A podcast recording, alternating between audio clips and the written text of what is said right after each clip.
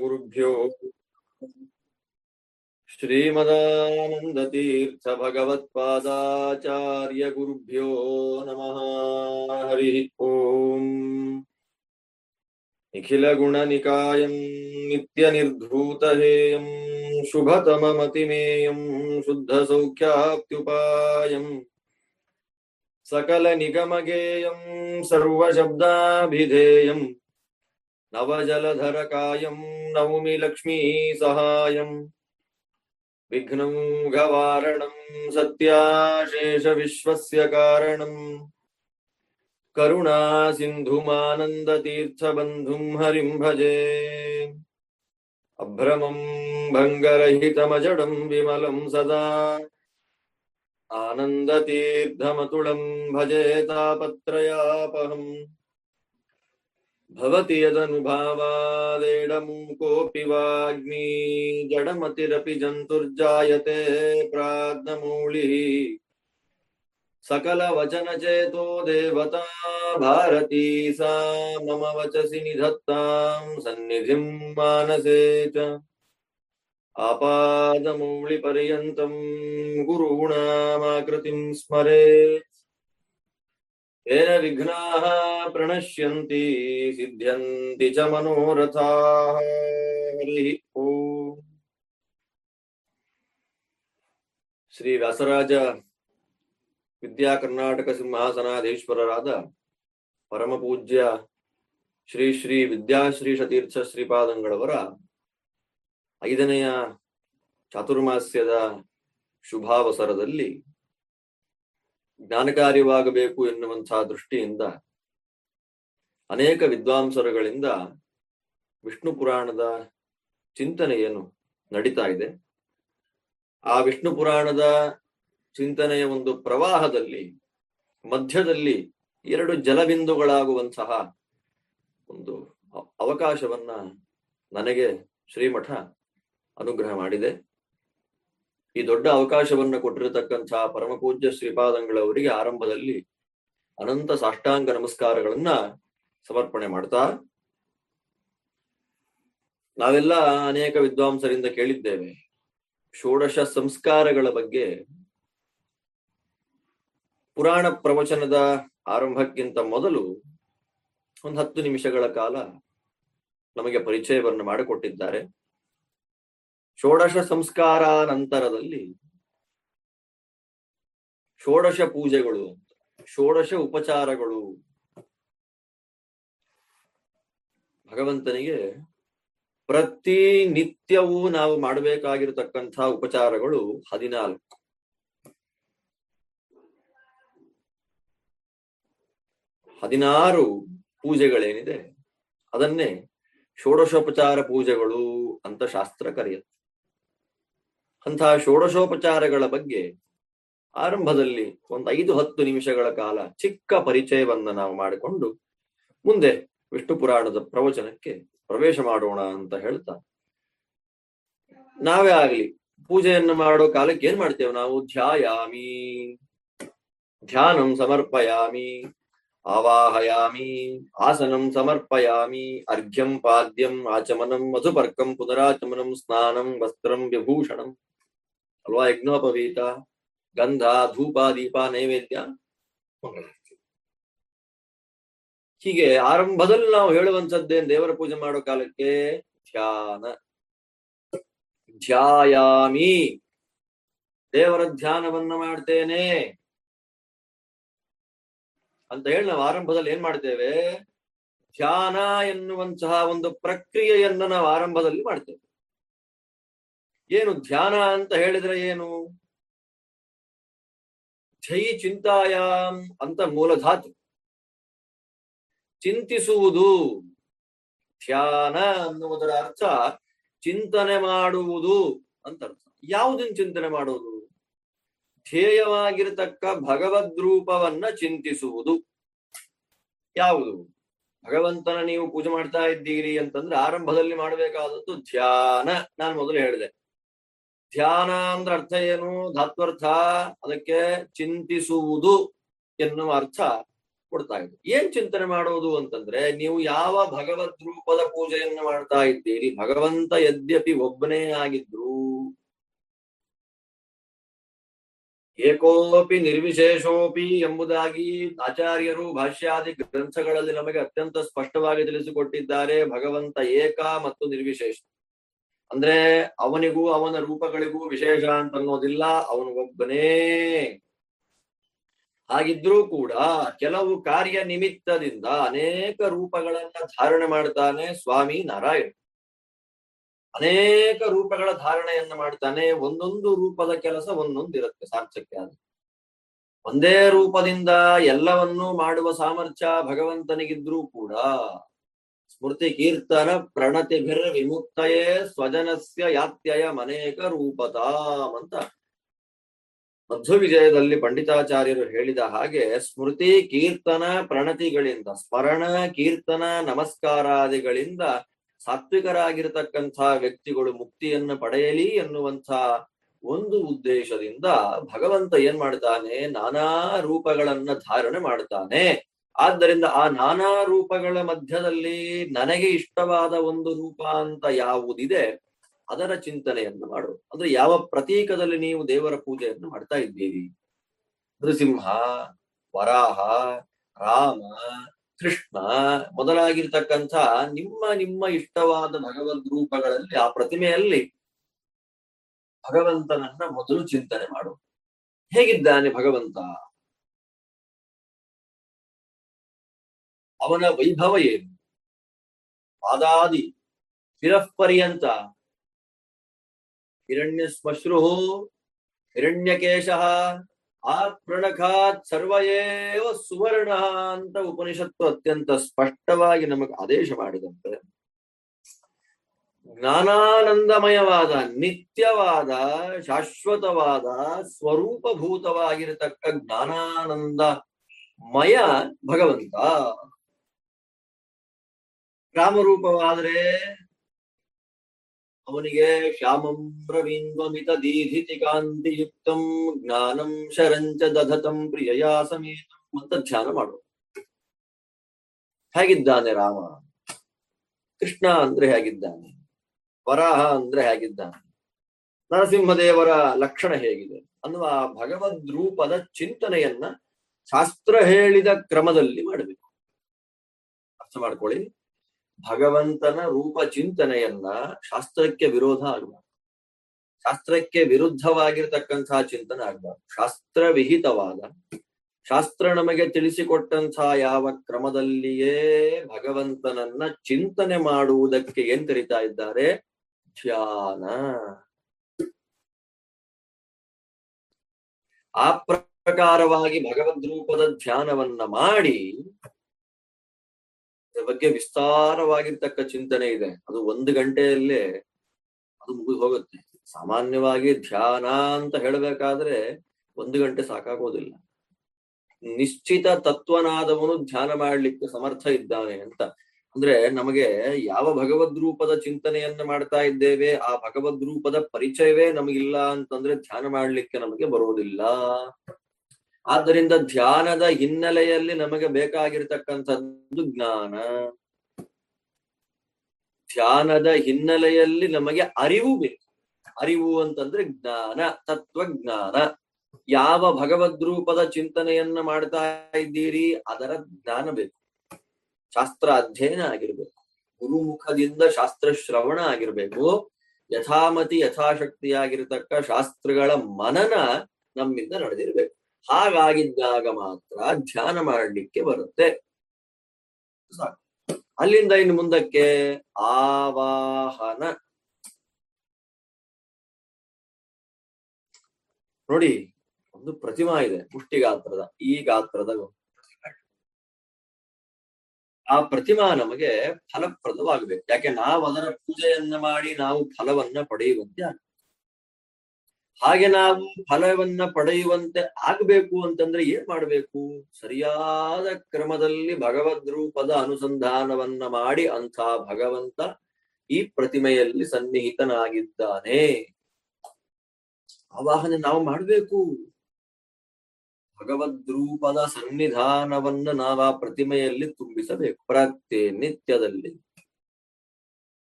ಮೂಲಮಂತ್ರದಿಂದ ಆ ಭಗವದ್ರೂಪದ ಚಿಂತನೆಯನ್ನ ಮಾಡ್ತಾ ಮೂಲರೂಪ ಅಭಿನ್ನನಾಗಿದ್ದಾನೆ ಭಗವಂತ ಅಂತ ಚಿಂತನೆ ಮಾಡಿ ಸಯಶ್ಚಾಸೋ ಪುರುಷೇ ಯಶ್ಚಾಸಾವಾದಿತ್ಯೇ ಸ ಏಕಃ ಎಂಬುದಾಗಿ ಉಪನಿಷತ್ತು ತಿಳಿಸಿಕೊಟ್ಟ ಹಾಗೆ ಸೂರ್ಯಮಂಡಲದಲ್ಲಿ, ನನ್ನಲ್ಲಿ, ಪ್ರತಿಮೆಯಲ್ಲಿ ಏಕಪ್ರಕಾರನಾಗಿ ಭಗವಂತ ಸನ್ನಿಹಿತನಾಗಿದ್ದಾನೆ. ಸಹ ಏಕಃ, ಅವನು ಒಬ್ಬನೇ ಎನ್ನುವ ಪೂರ್ವೋಕ್ತ ಧ್ಯಾನೋಕ್ತವಾದ ಅನುಸಂಧಾನದಂತೆ ಆ ಪ್ರತೀಕದಲ್ಲಿ ಏನ್ ಮಾಡ್ಬೇಕಾಗತ್ತೆ, ನಾವು ಆ ಪ್ರತಿಮೆಯಲ್ಲಿ ಆ ಭಗವದ್ ರೂಪವನ್ನ ಕರೆದು ಕೂಡಿಸ್ಬೇಕು. ಅದನ್ನೇ ಆವಾಹನ.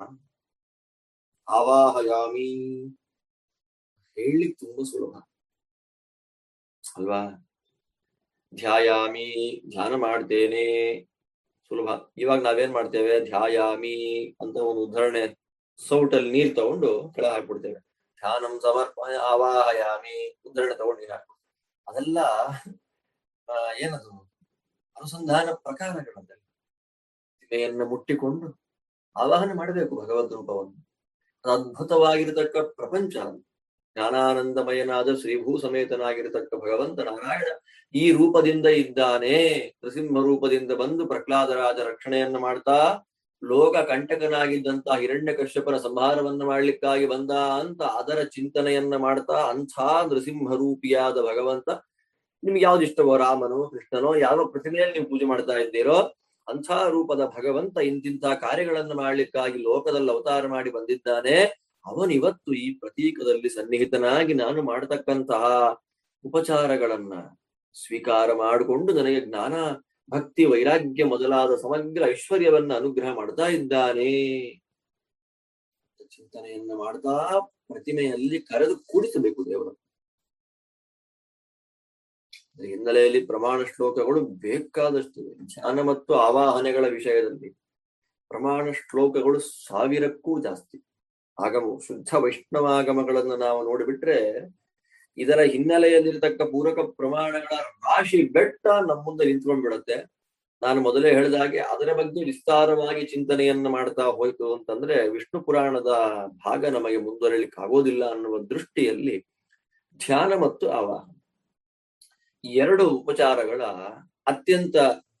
ಅತ್ಯಂತ ಅನ್ನೋಕ್ಕಿಂತ ಕಡಿಮೆ ಅತಿ ಸಂಕ್ಷಿಪ್ತವಾಗಿರ್ತಕ್ಕಂತಹ ಪರಿಚಯವನ್ನ ನಾನು ನಿಮ್ಮ ಮುಂದೆ ಈಗ ಮಾಡಿಕೊಟ್ಟಿದ್ದೇನೆ. ಇನ್ನು ಮುಂದಿನ ಪ್ರವಚನಕಾರರು ನಾಳೆ ಇನ್ನೆರಡು ಉಪಚಾರಗಳ ಬಗ್ಗೆ ನಿಮಗೆ ಪರಿಚಯವನ್ನು ಮಾಡಿಕೊಡ್ಲಿಕ್ಕಿದ್ದಾರೆ. ನಾಳೆಯಿಂದ ಪೂಜೆ ಮಾಡೋ ಕಾಲಕ್ಕೆ ಭಗವಂತನ ಧ್ಯಾನ ಮತ್ತು ಆವಾಹನೆ ಅದೆರಡನ್ನ ಪರಿಶುದ್ಧವಾದ ಕ್ರಮದಲ್ಲಿ ನಾವು ಮಾಡಿದೆವು ಅಂತ ಆದರೆ ಭಗವಂತ ನಮಗೆ ವಿಶೇಷವಾಗಿರ್ತಕ್ಕಂಥ ಅನುಗ್ರಹವನ್ನು ಮಾಡೋದ್ರಲ್ಲಿ ಸಂಶಯ ಅಂತ ಅನ್ನೋದೇ ಇಲ್ಲ. ಅದನ್ನು ಹೇಳ್ತಾ ವಿಷ್ಣು ಪುರಾಣ ಅತ್ಯಂತ ಶ್ರೇಷ್ಠವಾಗಿರ್ತಕ್ಕಂತಹ ಒಂದು ಪುರಾಣ. ಕಲಿಯುಗದಲ್ಲಿ ಶ್ರವಣ ಮಾಡ್ಲಿಕ್ಕಿರತಕ್ಕಂತಹ ಪುರಾಣಗಳಲ್ಲಿ 3 ಪುರಾಣಗಳನ್ನ ಉಲ್ಲೇಖ ಮಾಡಿದ್ದಾರೆ. ಕಲಿಯುಗದಲ್ಲಿ 3 ಪುರಾಣಗಳ ಶ್ರವಣವನ್ನು ಮಾಡಬೇಕು. ಗರುಡ ಪುರಾಣ, ವಿಷ್ಣು ಪುರಾಣ ಮತ್ತು ಭಾಗವತ ಪುರಾಣ. ಅದರಲ್ಲಿ ಮೊದಲು ಹೇಳ್ತಾರೆ, ಮೊದಲು ವಿಷ್ಣು ಪುರಾಣವನ್ನ ಶ್ರವಣ ಮಾಡಬೇಕು, ಚಿಂತನೆ ಮಾಡಬೇಕು. ವಿಷ್ಣು ಪುರಾಣದ ಶ್ರವಣಾನಂತರದಲ್ಲಿ ಮುಂದೆ ಮಾಡಬೇಕಾದದ್ದು ಗರುಡ ಪುರಾಣ. ಅದ್ಭುತವಾದ ಪ್ರಮೇಯ ರಾಶಿ ಗರುಡ ಪುರಾಣದಲ್ಲಿ. ನಾವೇನೋ ಅನ್ಕೊಂಡ್ಬಿಟ್ಟಿದ್ದೀವಿ ಗರುಡ ಪುರಾಣ ಅಂದ್ರೆ, ನಾವು ಅಂದುಕೊಂಡ ಹಾಗಿಲ್ಲ. ಅದು ಗರುಡ ಪುರಾಣ ಗರುಡ ಆದ ಮೇಲೆ ಮುಂದೆ ನಾವು ಹೋಗತಕ್ಕಂಥದ್ದೇ ಅತ್ಯಂತ ಪುರಾಣ ರಾಜ ಅಂತ ಪ್ರಸಿದ್ಧವಾದ ಅತ್ಯಂತ ಉತ್ಕೃಷ್ಟವಾದ ಪುರಾಣ ಶ್ರೀಮದ್ ಭಾಗವತ ಪುರಾಣ. ಆದ್ದರಿಂದ ಈ 3 ಪುರಾಣಗಳ ಶ್ರವಣವನ್ನ ಕಲಿಯುಗದಲ್ಲಿ ವಿಶೇಷವಾಗಿ ಮಾಡಬೇಕು ಅಂತ ಪುರಾಣವೇ ನಮಗೆ ವಿಧಾನ ಮಾಡ್ತಾ ಇದೆ. ಗರುಡ ಪುರಾಣದಲ್ಲಿ ಈ ಮಾತು ಅತ್ಯಂತ ಸ್ಪಷ್ಟವಾಗಿ ನಮಗೆ ಬರುತ್ತೆ. ಹೀಗೆ ಆ ಪುರಾಣದಲ್ಲಿ ನಮ್ಮನ್ನ ಗರುಡ ಪುರಾಣ ಮತ್ತು ಭಾಗವತ ಪುರಾಣದ ಅಧ್ಯಯನಕ್ಕೆ ಹಚ್ಚುವಂತಹ, ಮೆಟ್ಟಿಲಾಗಿ ನಿಂತು ಭಗವಂತನ ವಿಶೇಷವಾದ ಮಹಾತ್ಮ್ಯವನ್ನ ಪ್ರತಿಪಾದನೆ ಮಾಡತಕ್ಕಂತಹ ಪುರಾಣ ಅಂತ ಹೇಳಿದರೆ ಶ್ರೀಮದ್ ವಿಷ್ಣು ಪುರಾಣ. 6 ಅಂಶಗಳಿಂದ ಕೂಡಿರತಕ್ಕಂತಹ ಪುರಾಣ. ನನಗೆ ಈ 2ನೇ ಅಂಶದ 9, 10, 11 ಮತ್ತು 12ನೇ ಅಧ್ಯಾಯದ ಯಥಾಮತಿಯಾಗಿರ್ತಕ್ಕಂತಹ ಚಿಂತನೆಯನ್ನ ನಡೆಸ್ಕೊಡ್ಬೇಕು ಅಂತ ಹೇಳಿದ್ದಾರೆ. ಅದರಂತೆ ಸಿಕ್ಕ ಸಮಯದಲ್ಲಿ ವಿಷಯ ವ್ಯಾಪ್ತಿ ಬಹಳ ಇದ್ರೂ ಕೂಡ ಎಷ್ಟಾಗತ್ತೋ ಅಷ್ಟು ಹೇಳುವಂತಹ ಅಲ್ಪ ಪ್ರಯತ್ನವನ್ನ ನಾನು ನಿಮ್ಮ ಮುಂದೆ ಮಾಡ್ತಾ ಇದ್ದೇನೆ. ಮೈತ್ರೇಯರಿಗೆ ಪರಾಶರರು ತಿಳಿಸಿಕೊಡತಕ್ಕಂತಹ ಪ್ರಾಣ ಎಲ್ಲ ಕೇಳಿದ್ದೇವೆ. ಗಂಗೋತ್ಪತ್ತಿ, ಗಂಗೆಯ ಬಗ್ಗೆ ಪರಿಚಯ ಮಾಡಿಕೊಟ್ಟಿದ್ದಾರೆ. ಗಂಗಾ ಗಂಗೇತಿ ಯೈರ್ನಾಮ ಯೋಜನಾನಾಂ ಶತೇಶ್ವಪಿ ಸ್ಥಿತೈರುಚ್ಚಾರಿತಂ ಅಂತಿ ಪಾಪಂ ಜನ್ಮತ್ರಯಾರ್ಜಿತಂ. ಗಂಗೆಯನ್ನ 100 ಯೋಜನೆಗಳ ದೂರ ನಿಂತು ಗಂಗಾ ಗಂಗಾ ಅಂತ ಆಕೆ ಸ್ಮರಣೆಯನ್ನ ಮಾಡಿಬಿಟ್ರೆ ನಮ್ಮೆಲ್ಲ ಪಾಪಗಳನ್ನ ಪರಿಹಾರ ಮಾಡ್ತಾ ಇದ್ದಾಳೆ ಆ ದೇವಿ ಎಂಬುದಾಗಿ ಗಂಗೆಯ ಮಹಾತ್ಮ್ಯವನ್ನು ಹೇಳಿದ್ದಾರೆ. ಅಲ್ಲಿಂದ ಇನ್ನು ಮುಂದಕ್ಕೆ ಪರಾಶರರು ಮೈತ್ರೇಯರು ಉಪದೇಶವನ್ನ ಮಾಡೋ ಕಾಲಕ್ಕೆ ಸಮಗ್ರ ಜ್ಯೋತಿಷ್ ಚಕ್ರ, ತಾರಾಮಂಡಲ, ಗ್ರಹ ಮಂಡಲ ಏನಿದೆ ಅದೆಲ್ಲಕ್ಕೂ ಆಧಾರನಾಗಿ ನಿಂತಿರತಕ್ಕ ಶಿಂಶುಮಾರನ ಮಹಿಮೆಯನ್ನ ವರ್ಣನೆ ಮಾಡ್ತಾರೆ. ಶೈಂಶುಮಾರ ಚಕ್ರ, ಶಿಂಶುಮಾರ ರೂಪದಲ್ಲಿ ಭಗವಂತ ಇರತಕ್ಕಂತಹ ಒಂದು ವ್ಯವಸ್ಥೆ. ಬಾಲದಲ್ಲಿ ತಸ್ಯ ಪುಚ್ಛಂ ಸಮಾಶ್ರಿತ್ಯ ಶಾಸ್ತ್ರಗಳಲ್ಲಿ ಬರುತ್ತೆ. ಯಾವ ಭಗವಂತನ ಶಿಂಶುಮಾರ ರೂಪದ ಬಾಲದಲ್ಲಿ ಧ್ರುವರಾಜರು ಆಧಾರರಾಗಿದ್ದಾರೋ, ಆ ಬಾಲದಲ್ಲಿಯೇ ಸಮಗ್ರ ಜ್ಯೋತಿರ್ಮಂಡಲವು ನಿಂತಿದೆಯೋ ಅಂಥ ಭಗವದ್ ರೂಪ ಶೈಂಶುಮಾರ ಕಿಂಸ್ತುಘ್ನ ಅಂತ ಕರೀತಾರೆ. ಕಿಂಸ್ತುಘ್ನ ಅಂತ ವಿಸ್ತಾರವಾದಂತಹ ಚಿಂತನೆ ಆಗಿಬಿಡುತ್ತೆ. ಅದಿಲ್ಲಿ ಕಿಂಸ್ತುಘ್ನ ಅಂತ ಕರಿತಾ ಇದ್ದಾರೆ ಆ ಭಗವದ್ ರೂಪವನ್ನ. ಒಟ್ಟಿನಲ್ಲಿ ಶಿಂಶುಮಾರ, ಶೈಂಶುಮಾರ ಚಕ್ರ, ಶಿಂಶುಮಾರ ರೂಪದಿಂದ ಭಗವಂತ ಯಾವ ಪ್ರಕಾರವಾಗಿ ನಿಂತಿದ್ದಾನೆ, ಸಮಗ್ರ ತಾರಾಮಂಡಲವನ್ನ, ಜ್ಯೋತಿರ್ಮಂಡಲವನ್ನ, ಸೂರ್ಯಾದಿ ಸಮಸ್ತ ಗ್ರಹ ನಕ್ಷತ್ರಗಳನ್ನ ಧಾರಣ ಮಾಡ್ತಾ ಲೋಕವನ್ನ ಎಷ್ಟು ಚೆನ್ನಾಗಿ ಪ್ರವರ್ತಿಸ್ತಾ ಇದ್ದಾನೆ, ಲೋಕೋಪಕಾರವನ್ನು ಮಾಡ್ತಾ ಇದ್ದಾನೆ ಭಗವಂತ ಎನ್ನುವಂತಹ ವಿಷಯವನ್ನ ಇಲ್ಲಿನ ಮುಂದಿನ ಅಧ್ಯಾಯಗಳು ನಮಗೆ ತಿಳಿಸಿಕೊಡ್ತಾ ಇದೆ. ಅದರ ಬಗ್ಗೆ ಚಿಂತನೆ ಮಾಡೋದಾದ್ರೆ ಪರಾಶರರು ಹೇಳ್ತಾರೆ, ಶ್ರೀ ಪರಾಶರ ಉವಾಚ ತಾರಾಮಯಂ ಭಗವತಃ ಶುಂಶುಮಾರಾಕೃತಿ ಪ್ರಭೋ ದಿವಿ ರೂಪಂ ಹರೇರ್ಯತ್ತು ತಸ್ಯ ಪುಚ್ಛೇ ಸ್ಥಿತೋ ಧ್ರುವ. ತಾರಾಮಯಂ ನಕ್ಷತ್ರ ಮಂಡಲಗಳಿಂದ ಪರಿವೃತವಾದಂತಹ ಭಗವಂತನ ಶಿಂಶುಮಾರದ ಆಕಾರ ಏನಿದೆ, ಅವೆಲ್ಲ ಚಿತ್ರಗಳನ್ನ ಕಂಡಿದ್ದೇವೆ. ಶಿಂಶುಮಾರ, ಇವತ್ತು ನಾವು ದೇವರ ಪೂಜೆಯನ್ನ ಮಾಡುವ ಕಾಲಕ್ಕೆ ಶಿಂಶುಮಾರ ಪ್ರತಿಮಾ ಅಂತ ಒಂದಿಟ್ಟುಕೊಂಡು ಪೂಜೆ ಮಾಡ್ತೇವೆ. ಅಭಿಷೇಕ ಮಾಡೋ ಕಾಲಕ್ಕೆ ಸೋಮಸೂತ್ರ ತಟ್ಟೆಯಲ್ಲಿ ಇಟ್ಟಿರ್ತೇವೆ ನಾವು ಶಿಂಶುಮಾರ, ಗೊತ್ತಿರತ್ ನಮ್ಗೆ. ನೋಡಿ, ಶಿಂಶುಮಾರ ರೂಪದಲ್ಲಿ ಏನು ಭಗವಂತ ಇದ್ದಾನೆ, ಆ ಶಿಂಶುಮಾರ ರೂಪದ ಭಗವಂತನ ತಸ್ಯ ಪುಚ್ಛೆ ಧ್ರುವ ಸ್ಥಿತ, ಅವನ ಬಾಲದಲ್ಲಿ ಧ್ರುವರಾಜರು ಆಧಾರವನ್ನು ಪಡೆದಿದ್ದಾರೆ. ಆ ಶಿಂಶುಮಾರನ ಬಾಲದಲ್ಲಿ ಧ್ರುವ ಸನ್ನಿಹಿತನಾಗಿದ್ದಾನೆ, ಧ್ರುವ ಅಲ್ಲಿ ಸ್ಥಿತನಾಗಿದ್ದಾನೆ. ಶಿಂಶುಮಾರನ ಬಾಲದ ಆಧಾರವನ್ನ ಧ್ರುವ ಪಡೆದಿದ್ದಾನೆ. ಅಂಥ ಶಿಂಶುಮಾರನ ಮಹಿಮೆ ಏನು ಅಂದ್ರೆ, ಸಾ ಏಷ ಭ್ರಮನ್ ಭ್ರಾಮಯತಿ, ಅವನು ತಿರುಗುತ್ತಾ ಎಲ್ಲವನ್ನ ತಿರುಗಿಸ್ತಾ ಯಾರನ್ನ, ಚಂದ್ರಾದಿತ್ಯಾದಿಕಾನ್ ಗ್ರಹಾನ್ ಭ್ರಮಂತ ಮನುತಮ್ಯಾಂತಿ ನಕ್ಷತ್ರಾಣಿ ಚಕ್ರವತ್. ಚಕ್ರ ಹೇಗೆ ತಿರುಗುವಂತೋ, ಚಕ್ರ ತಿರುಗ್ತದೋ ಹಾಗೆ ಚಕ್ರವೂ ತಿರುಗ್ತಾ ಇದೆ, ಅದರ ಮಧ್ಯದ ಸ್ಪೋಕ್ಸು ತಿರುಗ್ತಾ ಇದೆ. ಹಾಗೆ ಚಕ್ರದಂತೆ ಆಧಾರನಾಗಿ ನಿಂತಿರತಕ್ಕಂತಹ ಶಿಂಶುಮಾರ ತಿರುಗುತ್ತಾ ತನ್ನಲ್ಲಿ ಆಧಾರಭೂತವಾಗಿರತಕ್ಕಂತಹ, ತನ್ನಲ್ಲಿ ಇರುವಂತಹ, ತನ್ನನ್ನ ಆಧಾರನನ್ನಾಗಿ ಮಾಡಿಕೊಂಡಿರತಕ್ಕ ಸೂರ್ಯ ಚಂದ್ರ ನಕ್ಷತ್ರ ಮೊದಲಾದ ಎಲ್ಲ ಹೊಳೆಯುವ ಬೆಳಗುವ ಪದಾರ್ಥಗಳನ್ನ ತಿರುಗಿಸ್ತಾ ಇದ್ದಾನೆ ದೇವ. ಎಲ್ಲ ಪದಾರ್ಥಗಳನ್ನ ಚಕ್ರ ತಿರುಗಿಸುವಂತೆ ಭಗವಂತ ತಿರುಗಿಸ್ತಾ ಇದ್ದಾನೆ. ಸೂರ್ಯ ಚಂದ್ರ ನಕ್ಷತ್ರಗಳು ಎಲ್ಲ ಗ್ರಹಗಳು ಅದೆಲ್ಲವೂ ಕೂಡ ಶಿಂಶುಮಾರ ಶಕ್ತಿಗೆ, ಶಿಂಶುಮಾರನ ಫೋರ್ಸಿಗೆ, ಶಿಂಶುಮಾರನ ಆಕರ್ಷಣೆ ಒಳಪಟ್ಟು ಅದರ ಸ್ಥಾನದಲ್ಲಿ ನಿಂತು ಅದರ ವ್ಯಾಪಾರವನ್ನ ಅದರ ಕೆಲಸಗಳನ್ನ ಮಾಡ್ತಾ ಇದೆ. ಅದು ಅದು ಅದರದರ ಕೆಲಸಗಳನ್ನ ಅದು ಮಾಡ್ತಾ ಬರ್ತಾ ಇದೆ. ಶಿಂಶುಮಾರ ಅಂದ್ರೆ ಬೇರೆ ಯಾರೋ ಅಲ್ಲ, ವಿಷ್ಣು ಪುರಾಣ ಸ್ವಲ್ಪ ನಮಗೆ ಭ್ರಮೆಯನ್ನ ಉಂಟು ಮಾಡುತ್ತೆ ಕೆಲವು ವಿಷಯಗಳಲ್ಲಿ. ಶಿಂಶುಮಾರನಲ್ಲಿ ನಾರಾಯಣ ಇದ್ದಾನೆ ಅಂತ ವಿಷ್ಣು ಪುರಾಣ ಹೇಳುತ್ತೆ. ನಾರಾಯಣು ಅಯನಂ ಧಾಮ್ಯಾಂ ತಸ್ಯಾಧಾರ ಸ್ವಯಂ ಹೃದಿ ಅಂತ ಹೇಳಿ ಆ ಶಿಂಶುಮಾರನಿಗೆ ನಾರಾಯಣ ಆಧಾರ ಅಂತ ಹೇಳುತ್ತೆ. ಆಧಾರಾಧೇಯ ಭಾವ ಭಗವಂತನಿಗೆ ಕೂಡತ್ತೆ ಇಲ್ಲಿ ಲೋಕದಲ್ಲಿ. ಹಾಗಿದ್ರೂ ಕೂಡ ಶಿಂಶುಮಾರ ಅಂದ್ರೆ ನಾವು ಬೇರೆ ರೂಪ ಅಂತ ನಾವು ಚಿಂತನೆ ಮಾಡ್ಕೊಳ್ಳಿಕ್ ಹೋಗ್ಬಾರ್ದು. ಶಿಂಶುಮಾರ ಅಂತಂದ್ರೆ ಸಾಕ್ಷಾತ್ ಭಗವಂತನೇ, ಭಗವಂತನ ಸ್ವರೂಪವೇ. ಆದ್ದರಿಂದ ಅದರಲ್ಲಿ ಧ್ರುವ ಆಧಾರನಾಗಿದ್ದಾನೆ. ಅಲ್ಲಿ ಭಾನುರ್ವ್ಯವಸ್ಥಿತ ಸೂರ್ಯ ಅಲ್ಲಿ ನಿಂತಿದ್ದಾನೆ.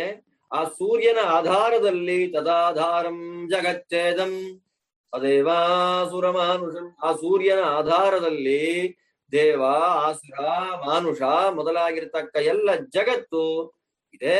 ಅಂದ್ರೆ ಸೂರ್ಯನ ಆಧಾರದಲ್ಲಿ ಸೂರ್ಯ ಆತ್ಮ ಅಂತ ಹೇಳಿದ ಹಾಗೆ ಜಗತಃ ಕಸ್ಥುಷಶ್ಚ ಅಂತ ವೇದ ಶ್ರುತಿ ಹೇಳಿದ ಹಾಗೆ ಸೂರ್ಯ ಆತ್ಮನಾಗಿ, ಸೂರ್ಯ ಆತ್ಮ ಅಂದ್ರೆ ಆಧಾರ, ಸೂರ್ಯ ಆಧಾರನಾಗಿ ಎಲ್ಲರಿಗೂ ನಿಂತಿದ್ದಾನೆ.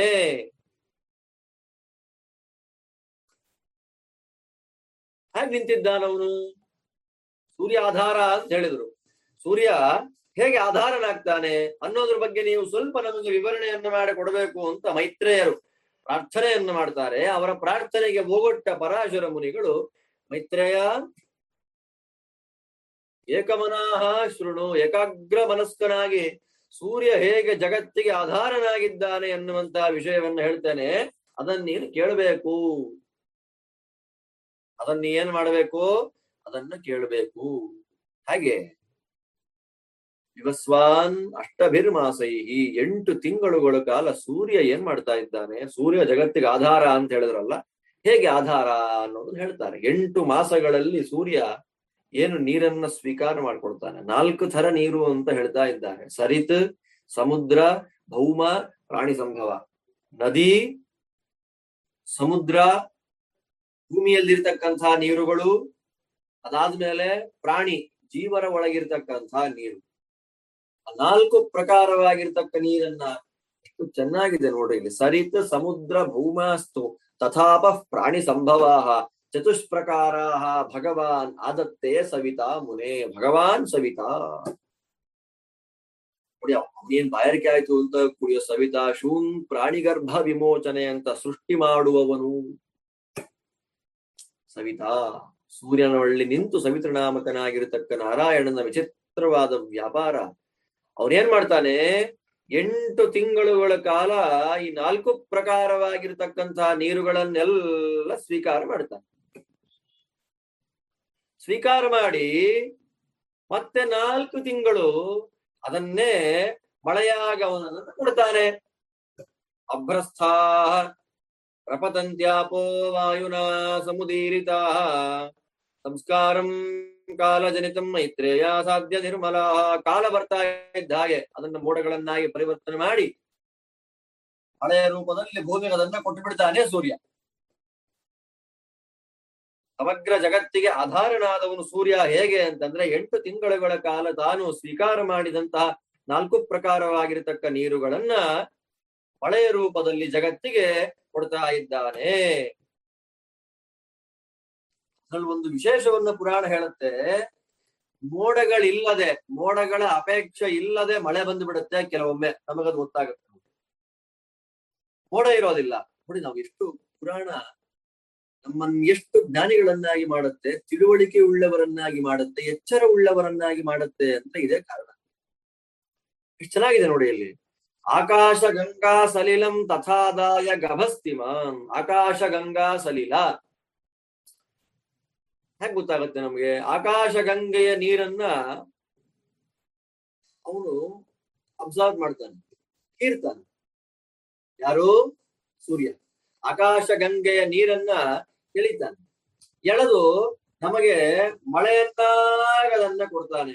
ಅದರಲ್ಲಿ ನಾವು ನೆಂದು ಬಿಟ್ರೆ ಆ ಮಳೆಯಲ್ಲಿ ಅದನ್ನ ದಿವ್ಯ ಸ್ನಾನ ಅಂತ ಕರೀತಾರೆ. ಯಾವುದು? ಆಕಾಶ ಗಂಗೆಯ ನೀರು. ಭೂಮಿಗೆ ಮಳೆಗಾಲದಲ್ಲಿ ಬೀಳುವಂತಹ ಮಳೆಯೆಲ್ಲವೂ ಕೂಡ ಆಕಾಶ ಗಂಗೆಯ ನೀರೇ. ಸೂರ್ಯ ಈ ನಾಲ್ಕು ರೀತಿಯಾಗಿರತಕ್ಕ ನೀರನ್ನ ಹೀರಿದ ಅಂತ ಹೇಳಿದ್ರು. ದಿವ್ಯ ಯಾವುದು? ಸರಿತ, ಸಮುದ್ರ, ಭೂಮಿ ಮತ್ತು ಪ್ರಾಣಿಗಳು ಅಂತ ಹೇಳಿ ನಾಲ್ಕು ರೀತಿಯಾಗಿರತಕ್ಕ ನೀರನ್ನೆಲ್ಲ ನಾವು ಹೇಳ್ಕೊಂಡು ಮತ್ತೆ ಮಳೆಗಾಲದಲ್ಲಿ ಮಳೆಯನ್ನ ಅದನ್ನ ಕೊಡ್ತಾನೆ ಅಂತ ತಿಳಿಸ್ಕೊಡು. ಅದಿರ್ಲಿ. ಐದನೇದ್ ಹೇಳ್ತಾರೆ, ಆಕಾಶಗಂಗಾ ನೀರನ್ನ ಅವನು ಅಬ್ಸರ್ವ್ ಮಾಡಿ ಎಳೆದುಕೊಂಡು ಹೀರಿ ಅದನ್ನ ಮಳೆಯನ್ನ ಕೊಡ್ತಾನೆ. ಅದರಲ್ಲಿ ನಾವು ನೆಂದು ಬಿಟ್ರೆ ಅದನ್ನ ದಿವ್ಯ ಸ್ನಾನ ಅಂತ ಕರೀತಾರೆ ಅಂತ. ಅದ್ ಹೇಗೆ ಗೊತ್ತಾಗುತ್ತೆ ನಮಗೆ? ಪುರಾಣ ಹೇಳುತ್ತೆ, ಸೂರ್ಯ ಇರುವಾಗಲೇ ಮೋಡವಿಲ್ಲದೆ ಮಳೆ ಬರುತ್ತಲ್ಲ, ಮಳೆ ಬರ್ತಾ ಇರುತ್ತೆ, ಮೋಡ ಇರೋದಿಲ್ಲ. ಸೂರ್ಯ ಕಾಣ್ತಾ ಇರ್ತಾನೆ, ಮಳೆ ಬರ್ತಾ ಇದೆ. ಅದರ್ಥ ಏನು? ಮೋಡವಿಲ್ಲದೆ ಮೇಲಿಂದ ಆಕಾಶದಿಂದ ಭೂಮಿಗೆ ನೀರು ಬೀಳ್ತಾ ಇದೆ.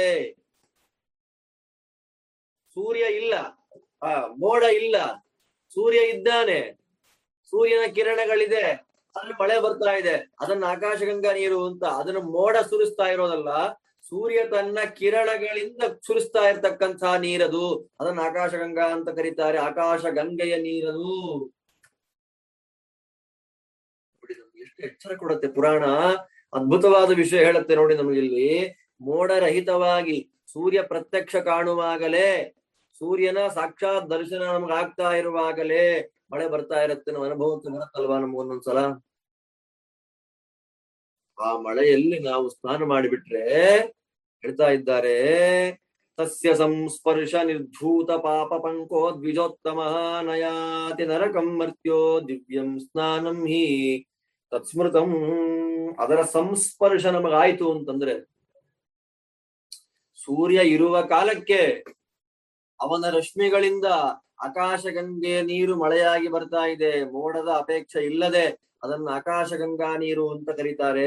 ಮಳೆ ಅದರ ಸ್ಪರ್ಶ ನಮಗಾಯ್ತು ಅಂತಂದ್ರೆ, ಪಾಪಪಂಕಃ ನಿರ್ಧೂತಃ, ಪಾಪವೆಂಬತಕ್ಕಂಥ ಕೆಸರೇನಿದೆ ಅದು ಓಡಿ ಹೋಯ್ತು ನಮ್ಮಿಂದ. ಪಾಪದ ಕೆಸರಿನ ಎಳ್ಳಷ್ಟೂ ಲೇಪ ನಮಗಾಗೋದಿಲ್ಲ. ಏನಾಗುತ್ತೆ?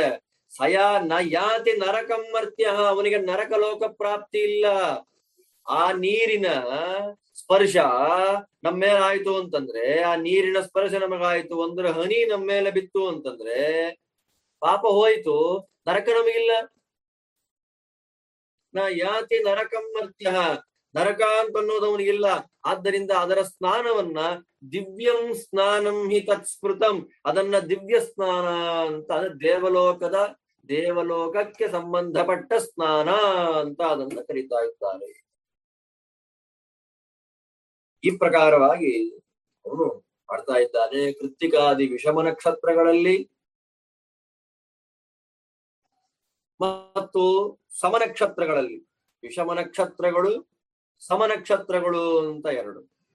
ಕೃತ್ತಿಕಾದಿ ವಿಷಮ ನಕ್ಷತ್ರಗಳಲ್ಲಿ ರೋಹಿಣಿ, ಆರ್ದ್ರ ಮೊದಲಾಗಿರತಕ್ಕಂಥ ಸಮ ನಕ್ಷತ್ರಗಳಲ್ಲಿ ಸೂರ್ಯ ತಾನು ಏನು ಎಳ್ಕೊಂಡಿದ್ದಾನೆ ನೀರನ್ನ, ಅದನ್ನ ರಶ್ಮಿಗಳ ಮೂಲಕ ಅದನ್ನ ಕಳಿಸ್ತಾ ಇದ್ದಾನೆ. ಮಳೆಯಾಗಿ ಕೊಡುವುದನ್ನ, ಅಂದ್ರೆ ಮೋಡಗಳನ್ನ ನಿರ್ಮಾಣ ಮಾಡಿ ಮೋಡಗಳ ಮೂಲಕ ಮಳೆ ಕೊಡುವುದು ಶುದ್ಧವೇ. ಪಾಪವನ್ನ ಪರಿಹಾರ ಮಾಡಿ, ನರಕ ಇಲ್ಲದೇ ಇರುವಂತೆ ಮಾಡಿ, ದಿವ್ಯ ಸ್ನಾನವನ್ನ ಮಾಡಿಸ್ತಕ್ಕಂಥದ್ದು ಆಕಾಶಗಂಗೆಯಿಂದ ಬಂದಂತಹ ನೇರವಾದಂತಹ ನೀರು. ಮೋಡದ ಮಧ್ಯದಲ್ಲಿ ಒಂದು ಮೀಡಿಯಾ ಇಲ್ಲ. ಮೋಡ, ಅಭ್ರ, ಏಕ ಎನ್ನುವಂತಹ ಮಾಧ್ಯಮವಿಲ್ಲದೆ ಕಿರಣಗಳಿಂದಲೇ ಸುರಿಸ್ತಕ್ಕಂಥದ್ದು ಸೂರ್ಯ. ಅದರಿಂದ ಉಭಯಂ ಪುಣ್ಯ ಮತ್ಯರ್ಥಂ ನೃಣಾಂ ಪಾಪ ಭಯಾಪಹಂ, ಎರಡು ರೀತಿಯಾದ ಮಳೆಯೂ ಕೂಡ ಯುಗ್ಮ ನಕ್ಷತ್ರಗಳಲ್ಲಿ, ಅಯುಗ್ಮ ನಕ್ಷತ್ರಗಳಲ್ಲಿ. ಸಮನಕ್ಷತ್ರ ಮತ್ತು ವಿಷಮ ನಕ್ಷತ್ರಗಳಲ್ಲಿ ಸೂರ್ಯ ಏನು ಮಳೆಯನ್ನ ಕೊಡ್ತಾನೆ, ಅದು ಆಕಾಶಗಂಗೆಯ ಸಲಿಲ ಏನು ಭೂಮಿಗೆ ಇಳಿತಾ ಇದೆ, ಅದೆರಡೂ ಕೂಡ ಪುಣ್ಯ, ನಮ್ಮೆಲ್ಲ ಪಾಪ ಭಯವನ್ನ ಪರಿಹಾರ ಮಾಡುವಂಥದ್ದು, ನರಕಲೋಕದಿಂದ ನಮ್ಮನ್ನ ದಾಟಿಸುವಂಥದ್ದು, ನರಕಕ್ಕೆ ಹೋಗದೇ ಇರುವಂತೆ ಮಾಡುವುದು. ಈ ಎರಡು ರೀತಿಯಾಗಿರ್ತಕ್ಕಂತಹ ಪುಣ್ಯ ಜಲಗಳಲ್ಲಿ ಆಕಾಶಗಂಗಾ ಸಲಿಲ ಅತ್ಯಂತ ಪುಣ್ಯತಮವಾಗಿರ್ತಕ್ಕಂತಹ ತೀರ್ಥ. ಅದರಲ್ಲಿ ನಾವು ಸ್ನಾನ ಮಾಡಿದರೆ ಮತ್ತೆ ಹೇಳ್ತಾರೆ ದಿವ್ಯಂ ಸ್ನಾನಂ ಮಹಾಮುನೆ, ದಿವ್ಯ ಸ್ನಾನ. ಮೈತ್ರೇಯ ಅದೇನಾಗತ್ತದು ದಿವ್ಯ ಸ್ನಾನವನ್ನ ಮಾಡಿದ ಹಾಗೆ ಆಗ್ತದೆ ಎಂಬುದಾಗಿ ಅತ್ಯಂತ ಸ್ಪಷ್ಟವಾಗಿ ನಮಗಿಲ್ಲಿ ತಿಳಿಸಿಕೊಡ್ತಾ ಇದ್ದಾರೆ. ಆದ್ದರಿಂದ ಸೂರ್ಯ ಮೇಘಗಳಿಂದ ಮೋಡಗಳಲ್ಲಿ ನಮಗೇನು ಮಳೆ ಸುರಿಸ್ತಾ ಇದ್ದಾನೆ ಅದೇ ನಮಗಲ್ವಾ ಅನ್ನ.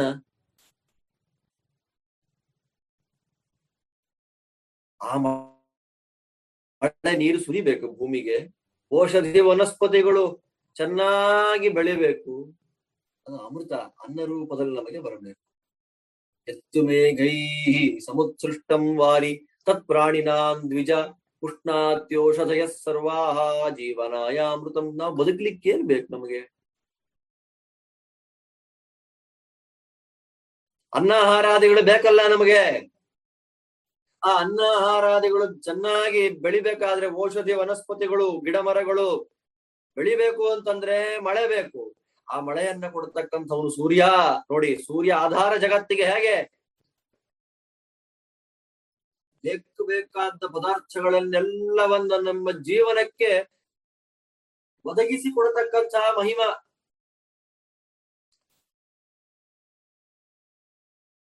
ಯಜ್ಞಯಾಗಾದಿಗಳಿಗೆ ಅನುಕೂಲವಾಗಿರತಕ್ಕ ಪದಾರ್ಥಗಳನ್ನ ಸೃಷ್ಟಿ ಮಾಡಿ ಮಳೆಯ ಮೂಲಕ ನಮಗ್ ಕೊಡ್ತಾನೆ ಸೂರ್ಯ. ಆದ್ದರಿಂದಲೇ ಸಕಲ ಅನ್ನಗಳು ಬೆಳೆಯುವಂಥದ್ದು ಮಳೆಯಿಂದ. ಆ ಮಳೆ ಬರುವುದು ಯಾರಿಂದ? ಸವಿತ್ರ ವೃಷ್ಟಿ ಸವಿತ್ರ. ಅಂಥ ಮಳೆ ಬರುವುದು ಯಾರಿಂದ? ಸೂರ್ಯನಿಂದ. ಆದ್ದರಿಂದ ಯಜ್ಞಯಾಗಾದಿಗಳಾಗಬೇಕು ಒಂದು ಕಡೆಯಲ್ಲಿ. ಆದಿತ್ಯ ಜಾಯತೆ ವೃಷ್ಟಿ ಪ್ರಮಾಣ ಇದೆ.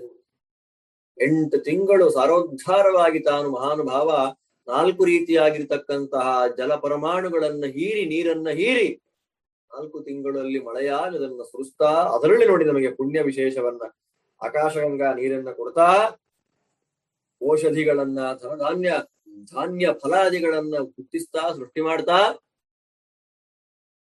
ಯಜ್ಞಯಾಗಾದಿಗಳನ್ನ ಮಾಡಿಸ್ತಾ ಲೋಕಾಧಾರನಾಗಿ ಲೋಕ ಪ್ರವರ್ತಕನಾಗಿ ನಿಂತಿರ್ತಕ್ಕಂಥವನು ಶಿಂಶುಮಾರನಲ್ಲಿ ಆಧಾರವನ್ನು ಹೊಂದಿರತಕ್ಕಂತಹ ಸೂರ್ಯ. ಇಂತಹ ಲೋಕೋಪಕಾರಿಯಾಗಿರ್ತಕ್ಕಂತಹ ಸೂರ್ಯನಿಗೂ ಆಧಾರಭೂತನಾಗಿರ್ತಕ್ಕಂಥವನು ಮಹಾನುಭಾವನಾಗಿರ್ತಕ್ಕಂತಹ ಶಿಂಶುಮಾರ ರೂಪದ ಭಗವಂತ. ಅಂಥ ಯಾವ ಶಿಂಶುಮಾರ ರೂಪದ ಭಗವಂತನ ವಿಶಿಷ್ಟವಾಗಿರ್ತಕ್ಕಂತಹ ಮಹಾತ್ಮ್ಯ ಇದು ಅಂತ ಹೇಳಿದ್ದಕ್ಕೆ ಪರಾಶರರು ಮೈತ್ರೇಯರ ಪ್ರಶ್ನೆಯನ್ನ ಕೇಳಿ ಮತ್ತೆ ಹೇಳ್ತಾ ಇದ್ದಾರೆ. ಸೂರ್ಯನ ಬಗ್ಗೆ ವರ್ಣನೆ ಬಂತು. ಸಕಲ ಜಗತ್ತಿಗೆ ಆಧಾರಭೂತನಾಗಿ ನಿಂತಿರ್ತಕ್ಕಂಥವನು ಸೂರ್ಯ ಅಂತೇಳಿ. ಅವ ಎಲ್ಲಿರ್ತಾನೆ? ರಥದಲ್ಲಿ ಕೂತಿರ್ತಾನೆ. ಚೈತ್ರ ವೈಶಾಖಾದಿ ಫಾಲ್ಗುಣ ಪರ್ಯಂತ 12 ಮಾಸಗಳು. ಆ 12 ಮಾಸಗಳಲ್ಲಿ 12 ಆದಿತ್ಯರು. ಆ ಆದಿತ್ಯರಲ್ಲಿ ಅದರಲ್ಲಿ ಒಂದೊಂದು ತಿಂಗಳಲ್ಲಿ ಒಬ್ಬೊಬ್ಬ ಸೂರ್ಯ, ಒಬ್ಬೊಬ್ಬ ಋಷಿ, ಒಬ್ಬೊಬ್ಬ ಗಂಧರ್ವ, ಒಬ್ಬಳು ಅಪ್ಸರೆ, ಒಬ್ಬ ಯಕ್ಷ, ಒಂದು ಸರ್ಪ ಮತ್ತು ರಾಕ್ಷಸ ಗಣಗಳಲ್ಲಿ ಒಬ್ಬ, ಈ ಪ್ರಕಾರವಾಗಿ 7 ಜನ ಇರ್ತಾರೆ. ಒಂದೊಂದು ತಿಂಗಳಲ್ಲಿ 7 ಜನ ಸನ್ನಿಹಿತರಾಗಿರ್ತಾರೆ.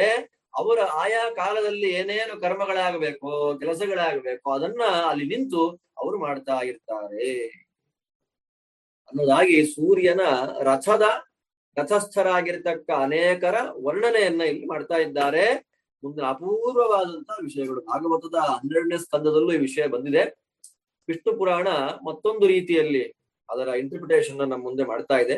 ವಿಷ್ಣು ಪುರಾಣದ ಪ್ರವಚನ ಆದ್ದರಿಂದ ವಿಷ್ಣು ಪುರಾಣದಲ್ಲಿ ಹೇಗೆ ಹೇಳ್ತಾರೋ ಹಾಗೆ ನಾವು ಅದನ್ನ ಕೇಳೋಣ. ಧಾತಾ ರಥಸ್ಥಲ ಚೈವ ಪುಲಸ್ತ್ಯೋ ವಾಸುಕಿ ತಥಾ ರಥಭೃದ್ ಗ್ರಾಮಣೀರ್ಹೇತಿ ಗುರುಶ್ಚೈವ ಸಪ್ತಮ. ಆರಂಭದಲ್ಲಿ ಅಂದ್ರೆ ಯಾವಾಗಿದು? ಚೈತ್ರ ಮಾಸದಲ್ಲಿ ಈ 7 ಮಂದಿ ಇರ್ತಾರೆ. ಧಾತಾ ಎನ್ನುವ ಆದಿತ್ಯ, ಋತುಸ್ಥಳ ಎಂಬತಕ್ಕಂಥ ಅಪ್ಸರೆ, ಪುಲಸ್ತ್ಯ ಎಂಬತಕ್ಕಂಥ ಋಷಿ, ವಾಸುಕಿ ಎನ್ನತಕ್ಕಂಥ ಸರ್ಪ, ರಥಭೃತ್ ಎಂಬತಕ್ಕಂಥ ಯಕ್ಷ, ಹೇತಿ ಎನ್ನುವಂಥ ರಾಕ್ಷಸ, ತುಂಬುರು ಎನ್ನುವಂಥ ಗಂಧರ್ವ ಇವರು ಚೈತ್ರ ಮಾಸದಲ್ಲಿ ಇರ್ತಾರೆ. ಅಲ್ಲಿಂದ ಇನ್ನು ಮುಂದಕ್ಕೆ ವೈಶಾಖ ಮಾಸದಲ್ಲಿ ಬರುವಾಗ ಅರ್ಯಮ ನಾಮಕನಾಗಿ ಆದಿತ್ಯ, ಪುಲಸ್ತ್ಯ ಋಷಿ, ರಥೂಜ ಎಂಬತಕ್ಕಂಥ ಯಕ್ಷ, ಕುಂಜಿಕ ಸ್ಥಳ ಎಂಬತಕ್ಕಂಥ ಅಪ್ಸರೆ, ಪ್ರಹೇತಿ ಎಂಬತಕ್ಕಂಥ ರಾಕ್ಷಸ, ಕಚ್ಚವೀರ ಎಂಬತಕ್ಕಂಥ ಸರ್ಪ, ನಾರದ ಎನ್ನುವಂಥ ಗಂಧರ್ವ ವೈಶಾಖ ಮಾಸದಲ್ಲಿ ಸೂರ್ಯ ರಥದಲ್ಲಿ ಅವರು ವಾಸ ಮಾಡ್ತಾ ಇದ್ದಾರೆ. ಇನ್ನು ಜ್ಯೇಷ್ಠ ಮಾಸದಲ್ಲಿ ಮಿತ್ರ ಎಂಬತಕ್ಕಂಥ ಆದಿತ್ಯ, ಅತ್ರಿ ಋಷಿಗಳು, ತಕ್ಷಕ ಎನ್ನುವಂಥ ಸರ್ಪ, ಪೌರುಷೇಯ ಎಂಬತಕ್ಕಂಥ ರಾಕ್ಷಸ, ಅಪ್ಸರೆ ಮೇನಕ, ಹಾ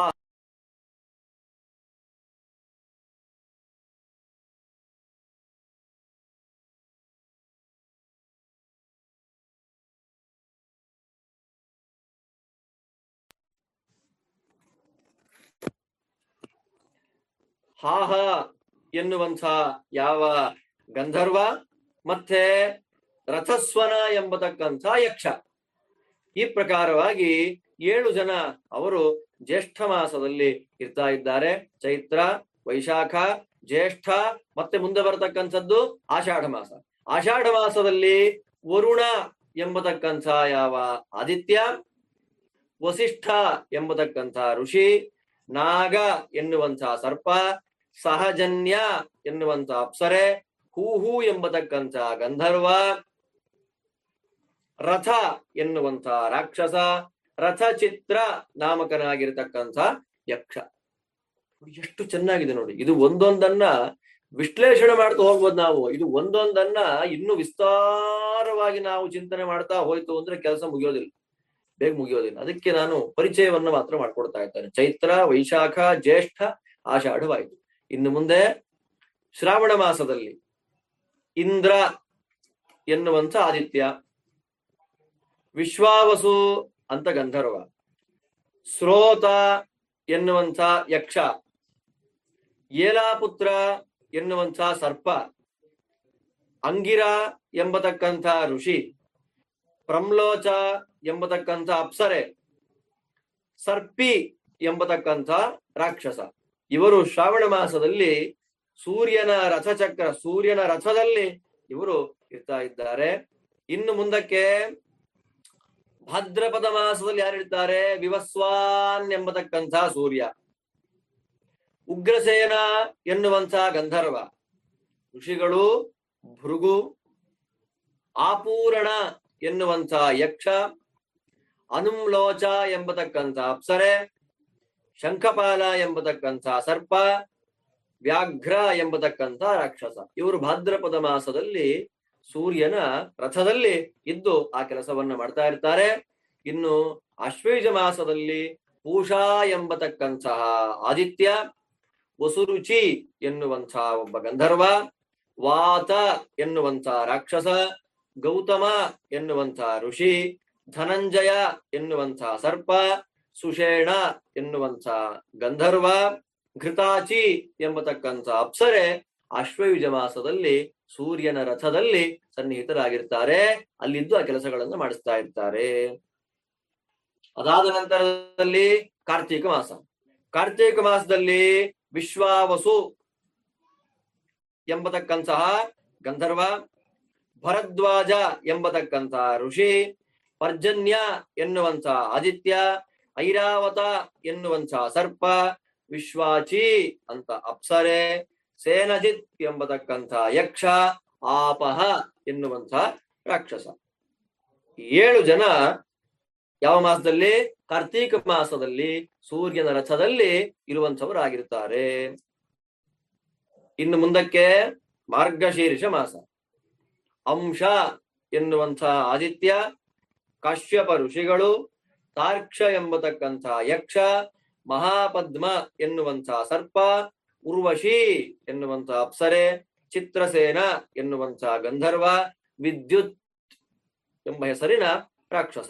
ಈ 7 ಜನ ಮಾರ್ಗಶೀರ್ಷ ಮಾಸದಲ್ಲಿ ಸೂರ್ಯನ ರಥದಲ್ಲಿ ಇದ್ದು ಆಯಾ ಕೆಲಸಗಳನ್ನ ಅವರು ಮಾಡಿಸ್ತಾ ಇರ್ತಾರೆ. ಇನ್ನು ಪುಷ್ಯ ಮಾಸ. ಪುಷ್ಯ ಮಾಸದಲ್ಲಿ ಕ್ರತು ಎಂಬತಕ್ಕಂಥ ಋಷಿ, ಭಗ ಎನ್ನುವಂಥ ಆದಿತ್ಯ, ಪೂರ್ಣಾಯು ಎನ್ನುವಂಥ ಗಂಧರ್ವ, ಸ್ಫೂರ್ಜ ಎನ್ನುವಂಥ ರಾಕ್ಷಸ, ಕರ್ಕೋಟಕ ಎನ್ನುವಂಥ ಸರ್ಪ, ಅರಿಷ್ಟನೇಮಿ ಎನ್ನುವ ಯಕ್ಷ, ಪೂರ್ವಚಿತ್ತಿ ಎಂಬತಕ್ಕಂಥ ಅಪ್ಸರ. ಈ ಪ್ರಕಾರವಾಗಿ ಇವರು ಎಲ್ಲಿರ್ತಾರೆ? ಸೂರ್ಯನ ರಥದಲ್ಲಿ ಪುಷ್ಯಮಾಸದಲ್ಲಿ ಅವರು ನಿಂತಿರ್ತಾರೆ. ಇನ್ನು ಮುಂದಿನ ಮಾಸ ಮಾಘ ಮಾಸದಲ್ಲಿ ಯಾರಿರ್ತಾರೆ? ತ್ವಷ್ಟ ಎನ್ನುವ ಹೆಸರಿನಿಂದ ಆದಿತ್ಯ ಇರ್ತಾನೆ, ಜಮದಗ್ನಿ ಋಷಿಗಳಿರ್ತಾರೆ, ಕಂಬಲ ಎನ್ನುವಂತ ಸರ್ಪ, ಅಪ್ಸರೆ ತಿಲೋತ್ತಮ, ಬ್ರಹ್ಮೋಪೇತ ಅಂತ ಅವನು ರಾಕ್ಷಸ, ಋತುಜಿತ್ ಎಂಬತಕ್ಕಂಥ ಯಕ್ಷ, ಧೃತರಾಷ್ಟ್ರ ಎನ್ನುವಂಥ ಗಂಧರ್ವ. ಅವರು ಮಾಘಮಾಸದಲ್ಲಿ ಭಾಸ್ಕರ ಮಂಡಲದಲ್ಲಿ ಸೂರ್ಯ ರಥದಲ್ಲಿ ಸನ್ನಿಹಿತರಾಗಿರ್ತಾರೆ, ನಿಂತಿರ್ತಾರೆ. ಅಲ್ಲಿಂದ ಇನ್ನು ಮುಂದಕ್ಕೆ ಕೊನೆಯದ್ದಾಗಿರ್ತಕ್ಕ ಫಾಲ್ಗುಣ ಮಾಸ. ಯಾರ್ಯಾರು? ವಿಷ್ಣು ಎನ್ನುವಂಥ ಆದಿತ್ಯ, ಅಶ್ವತರ ಎನ್ನುವಂಥ ಸರ್ಪ, ರಂಭಾ ಎನ್ನುವಂಥ ಅಪ್ಸರಾಸ್ತ್ರೀ, ಸೂರ್ಯವರ್ಚ ಎನ್ನುವಂಥ ಗಂಧರ್ವ, ಸತ್ಯಜಿತ್ ಎಂಬತಕ್ಕಂಥ ಯಕ್ಷ, ವಿಶ್ವಾಮಿತ್ರ ಎನ್ನುವಂಥ ಋಷಿ, ಯಜ್ಞೋಪೇತ ಎನ್ನುವಂಥ ರಾಕ್ಷಸ. ಹೀಗೆ ನೋಡಿ, ನಾನು ಶ್ಲೋಕಗಳನ್ನ ಹೇಳಿದೆ. ದ್ವಾದಶ ಮಾಸಗಳಲ್ಲಿ ಸೂರ್ಯನ ರಥದಲ್ಲಿ ಇರತಕ್ಕಂತಹ ಈ 7 ಜನ, ಆದಿತ್ಯ, ಒಬ್ಬೊಬ್ಬ ಆದಿತ್ಯ, ಒಬ್ಬೊಬ್ಬ ಋಷಿ, ಒಬ್ಬ ಗಂಧರ್ವ, ಒಂದು ಸರ್ಪ, ಒಬ್ಬಳ ಅಪ್ಸರೆ, ಒಬ್ಬ ಯಕ್ಷ, ಒಂದು ನಾಗ. ಹೀಗೆ 7 ಜನ. 7 × 12 ಎಷ್ಟಾಯ್ತು? ಅಷ್ಟು ಜನ ರಥಚಕ್ರದಲ್ಲಿ ಒಂದೊಂದು ತಿಂಗಳ, ಆ ರಥದಲ್ಲಿ ಒಂದೊಂದು ತಿಂಗಳಲ್ಲಿ ಒಬ್ಬೊಬ್ರು ಬರ್ತಾ ಬರ್ತಾ ಬರ್ತಾ ಆಯಾ ತಿಂಗಳಿನ ಎಲ್ಲ ಕೆಲಸಗಳನ್ನ ಮಾಡ್ತಾ ಇರ್ತಾರೆ. ಮಾಸೇ ಶ್ವೇತೇಶು ಮೈತ್ರೇಯ ವಸಂತೇತೇತು ಸಪ್ತಕಾಹ ಸವಿತುರ್ಮಂಡಲೇ ಬ್ರಹ್ಮನ್ ವಿಷ್ಣು ಶಕ್ತಿ ಉಪಬೃಂಹಿತಾಹ. ವಿಷ್ಣು ಶಕ್ತಿಯಿಂದ ಕೂಡಿದ ಭಗವಂತನ ಸನ್ನಿಧಾನೋಪೇತರಾಗಿರ್ತಕ್ಕ ಎಲ್ಲರೂ ಕೂಡ ಆ ಸವಿತೃ ಮಂಡಲದಲ್ಲಿ ಇರ್ತಾರೆ. ಸ್ತುವಂತಿ ಮುನಯಃ ಸರ್ವೇ. ಸವಿತೃನಾಮಕನಾಗಿರ್ತಕ್ಕ ನಾರಾಯಣನಿಗೆ ಪ್ರತೀಕನಾಗಿರ್ತಕ್ಕಂಥ ಯಾವ ಸೂರ್ಯನನ್ನ ಸ್ತುವಂತಿ ಎಲ್ಲ ಮುನಿಗಳು ಸ್ತೋತ್ರ ಮಾಡ್ತಾರೆ. ಯಾರು? ವಾಲಕಿಲ್ಯಾಹ. ವಾಲಕಿಲ್ಯರೇ ಮೊದಲ ಕಶ್ಯಪರ ಮಕ್ಕಳಾಗಿರ್ತಕ್ಕಂಥ ವಾಲಕಿಲ್ಯರು ರಥದಲ್ಲಿ ನಿಂತವರಾಗಿ ಸೂರ್ಯನ ಪ್ರತೀಕದಲ್ಲಿ ಸೂರ್ಯಾಂತರ್ಯಾಮಿಯಾಗಿರ್ತಕ್ಕ ನಾರಾಯಣನ ಸ್ತೋತ್ರವನ್ನು ಮಾಡ್ತಾ ಇರ್ತಾರೆ. ಗಂಧರ್ವರು ಹಾಡ್ತಾ ಇರ್ತಾರೆ, ಅಪ್ಸರೆಯರು ನರ್ತನ ಮಾಡ್ತಾ ಇರ್ತಾರೆ, ರಾಕ್ಷಸುರುಗಳು ಸೂರ್ಯನ ಹಿಂದೆ ಸಂಚಾರ ಮಾಡ್ತಾ ಇರ್ತಾರೆ, ಹಗ್ಗಗಳನ್ನ ನಾಗಗಳು ಹಿಡಿದಿವೆ, ಯಕ್ಷರುಗಳು ಆ ರಥವನ್ನ ನಿಯಂತ್ರಣ ಮಾಡ್ತಾ ಮುಂದೆ ಹೋಗ್ತಾ ಇರ್ತಾರೆ. ವಾಲಕಿಲ್ಯಾಸ್ ತಥೈವ. ನಿತ್ಯ ಸ್ತೋತ್ರ ಮಾಡ್ತಾ ಇರ್ತಕ್ಕ 64,000 ಸಂಖ್ಯೆಯಲ್ಲಿ ಕೂಡಿರತಕ್ಕಂತಹ ವಾಲಕಿಲ್ಯರು ಸೂರ್ಯನ ಸುತ್ತ ನಿಂತವರಾಗಿ ಸ್ತೋತ್ರ ಮಾಡ್ತಾ ಮುಂದೆ ಹೋಗ್ತಾ ಇರ್ತಾರೆ. ಸ್ವಯಂ ಸಪ್ತಗಣ ಸೂರ್ಯ ಮಂಡಲೇ ಮುನಿ ಸತ್ತಮ ಹಿಮೋಷ್ಣವಾರಿ ವೃಷ್ಟೀನಾಂ ಹೇತುಂ ಸ್ವಸಮಯಂಗತಃ. ಇದು 7 ಗಣ. ಒಂದೊಂದು ಮಾಸದಲ್ಲಿ 7 ಗಣಗಳು. ಒಂದು ಮಾಸದಲ್ಲಿ 7 ಗಣಗಳು. ಇವರೆಲ್ಲ ನಿಂತವರಾಗಿ ಹಿಮ, ಚಳಿ, ಗಾಳಿ, ಮಳೆ, ಬಿಸಿಲು ಮೊದಲಾದ ಎಲ್ಲಕ್ಕೂ ಕಾರಣರಾಗಿ ಕಾಲಪ್ರವರ್ತಕರಾಗಿ ನಿಂತಿರ್ತಾರೆ. ಇದು ಸೂರ್ಯ ಮಂಡಲದಲ್ಲಿ ಇರತಕ್ಕಂತಹ ಸೂರ್ಯ ರಥದಲ್ಲಿರತಕ್ಕ 7 ಗಣಗಳ ಹೆಸರುಗಳು. ಅಲ್ಲಿಂದ ಇನ್ನು ಮುಂದೆ ಮೈತ್ರೇಯರಿಗೆ ಪ್ರಶ್ನೆ ಬಂತು, ಅಲ್ಲ 7 ಗಣಗಳಿವೆ ಮಂಡಲದಲ್ಲಿ ಅಂತ ಹೇಳಿದ್ರಿ, ಈ ಮಳೆ, ಬಿಳಿ, ಬಿಸಿಲು, ಚಳಿ, ಗಾಳಿ ಅದಕ್ಕೆಲ್ಲ ಇವರು ಕಾರಣ ಅಂತ ಹೇಳಿದ್ರಿ, ಆಗ ಸೂರ್ಯ ಏನ್ ಮಾಡ್ತಾನೆ ಸ್ವಾಮಿ? ಪ್ರಶ್ನೆ ಬಂತು ನೋಡಿ. ಇವರೆಲ್ಲ ಹೀಗ್ ಮಾಡ್ತಾ ಇದ್ರೆ ಸೂರ್ಯನ ಕೆಲಸ ಏನ್ ಹಾಗಾದ್ರೆ? ಋಷಿಗಳು ಮಾಡ್ತಾರೆ.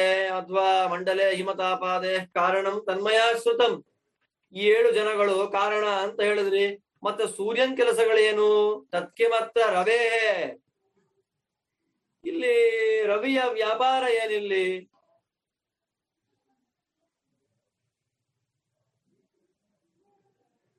ಸೂರ್ಯ ಬೆಳಗ್ಗೆ ಹುಟ್ಟಿದ, ಸಾಯಂಕಾಲಕ್ಕೆ ಮುಳುಗಿದ ಅಂತೆಲ್ಲ ಜನ ಮಾತಾಡ್ತಾರೆ. ಆದರೆ ನೀವು ಹೇಳುವಂತಹ ಈ ವಿಷಯವನ್ನ ಕೇಳಿಬಿಟ್ರೆ 1 ತಿಂಗಳಲ್ಲಿ 7 ಜನ 7 ಗಣದವರು ಎಲ್ಲ ವ್ಯಾಪಾರವನ್ನ ಮಾಡ್ತಾರೆ ಅನ್ನುವಂಥದ್ದು ನಾವು ಕೇಳಿಬಿಟ್ರೆ ಸೂರ್ಯನ ಕೆಲಸ ಏನು ಅನ್ನೋದೇ ನಮಗೆ ಕನ್ಫ್ಯೂಸ್ ಆಗ್ಬಿಡುತ್ತೆ. ಏನು ಸ್ವಾಮಿ ಸೂರ್ಯನ ವ್ಯಾಪಾರವಾದ್ರೂ ಏನು ಈ ವಿಷಯದಲ್ಲಿ? ಏನ್ ಮಾಡ್ತಾನೆ ಸೂರ್ಯ? ಸ್ವಲ್ಪ ನಮಗೆ ಹೇಳಬೇಕು ನೀವು ಅಂತ ಪ್ರಾರ್ಥನೆ ಮಾಡಿದ್ದಕ್ಕೆ ಮೈತ್ರೇಯರು ಹೇಳ್ತಾರೆ, ಮೈತ್ರೇಯ ಪರಾಶರರು ಹೇಳ್ತಾರೆ, ಮೈತ್ರೇಯ ಶ್ರೂಯತಾಮೇ ತದ್ಯದ್ ಭವಾನ್ ಪರಿಪೃಚ್ಛತಿ.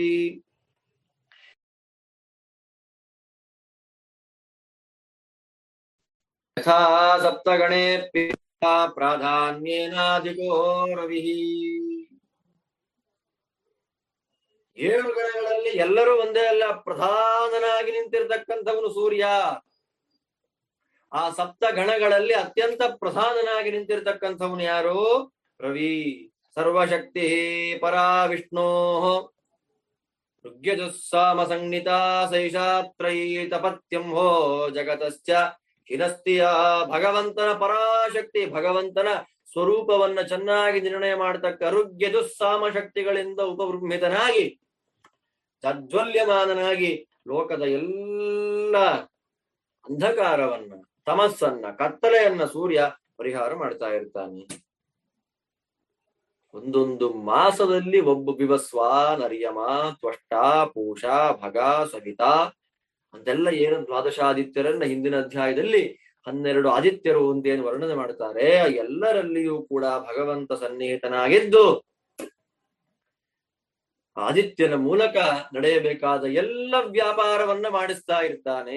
ಆದಿತ್ಯನ ಒಳಗೆ ನಿಂತು 12 ಮಾಸಗಳಲ್ಲಿ ಭಗವಂತ ಎಲ್ಲ ಕೆಲಸಗಳನ್ನ ಮಾಡ್ತಾ ಇರ್ತಾನೆ. ಆ ಸೂರ್ಯಾಂತರ್ಯಾಮಿಯಾಗಿರ್ತಕ್ಕ ಭಗವಂತನನ್ನ ಬೆಳಗ್ಗೆ ಋಗ್ವೇದಾಭಿಮಾನಿ ದೇವತೆಗಳು ಸ್ತೋತ್ರ ಮಾಡ್ತಾರೆ, ಮಧ್ಯಾಹ್ನ ಕಾಲದಲ್ಲಿ ಯಜುರ್ವೇದಾಭಿಮಾನಿಗಳು ಸ್ತೋತ್ರ ಮಾಡ್ತಾರೆ, ಬೃಹದ್ರಥಂತರಾದೀನಿ ಸಾಮಾನ್ಯನ್ನ ಕ್ಷಯೇರವೆ ಸಾಯಂಕಾಲದಲ್ಲಿ, ಬೆಳಕು ಮುಚ್ಚುವಾಗ ಸಾಯಂಕಾಲದಲ್ಲಿ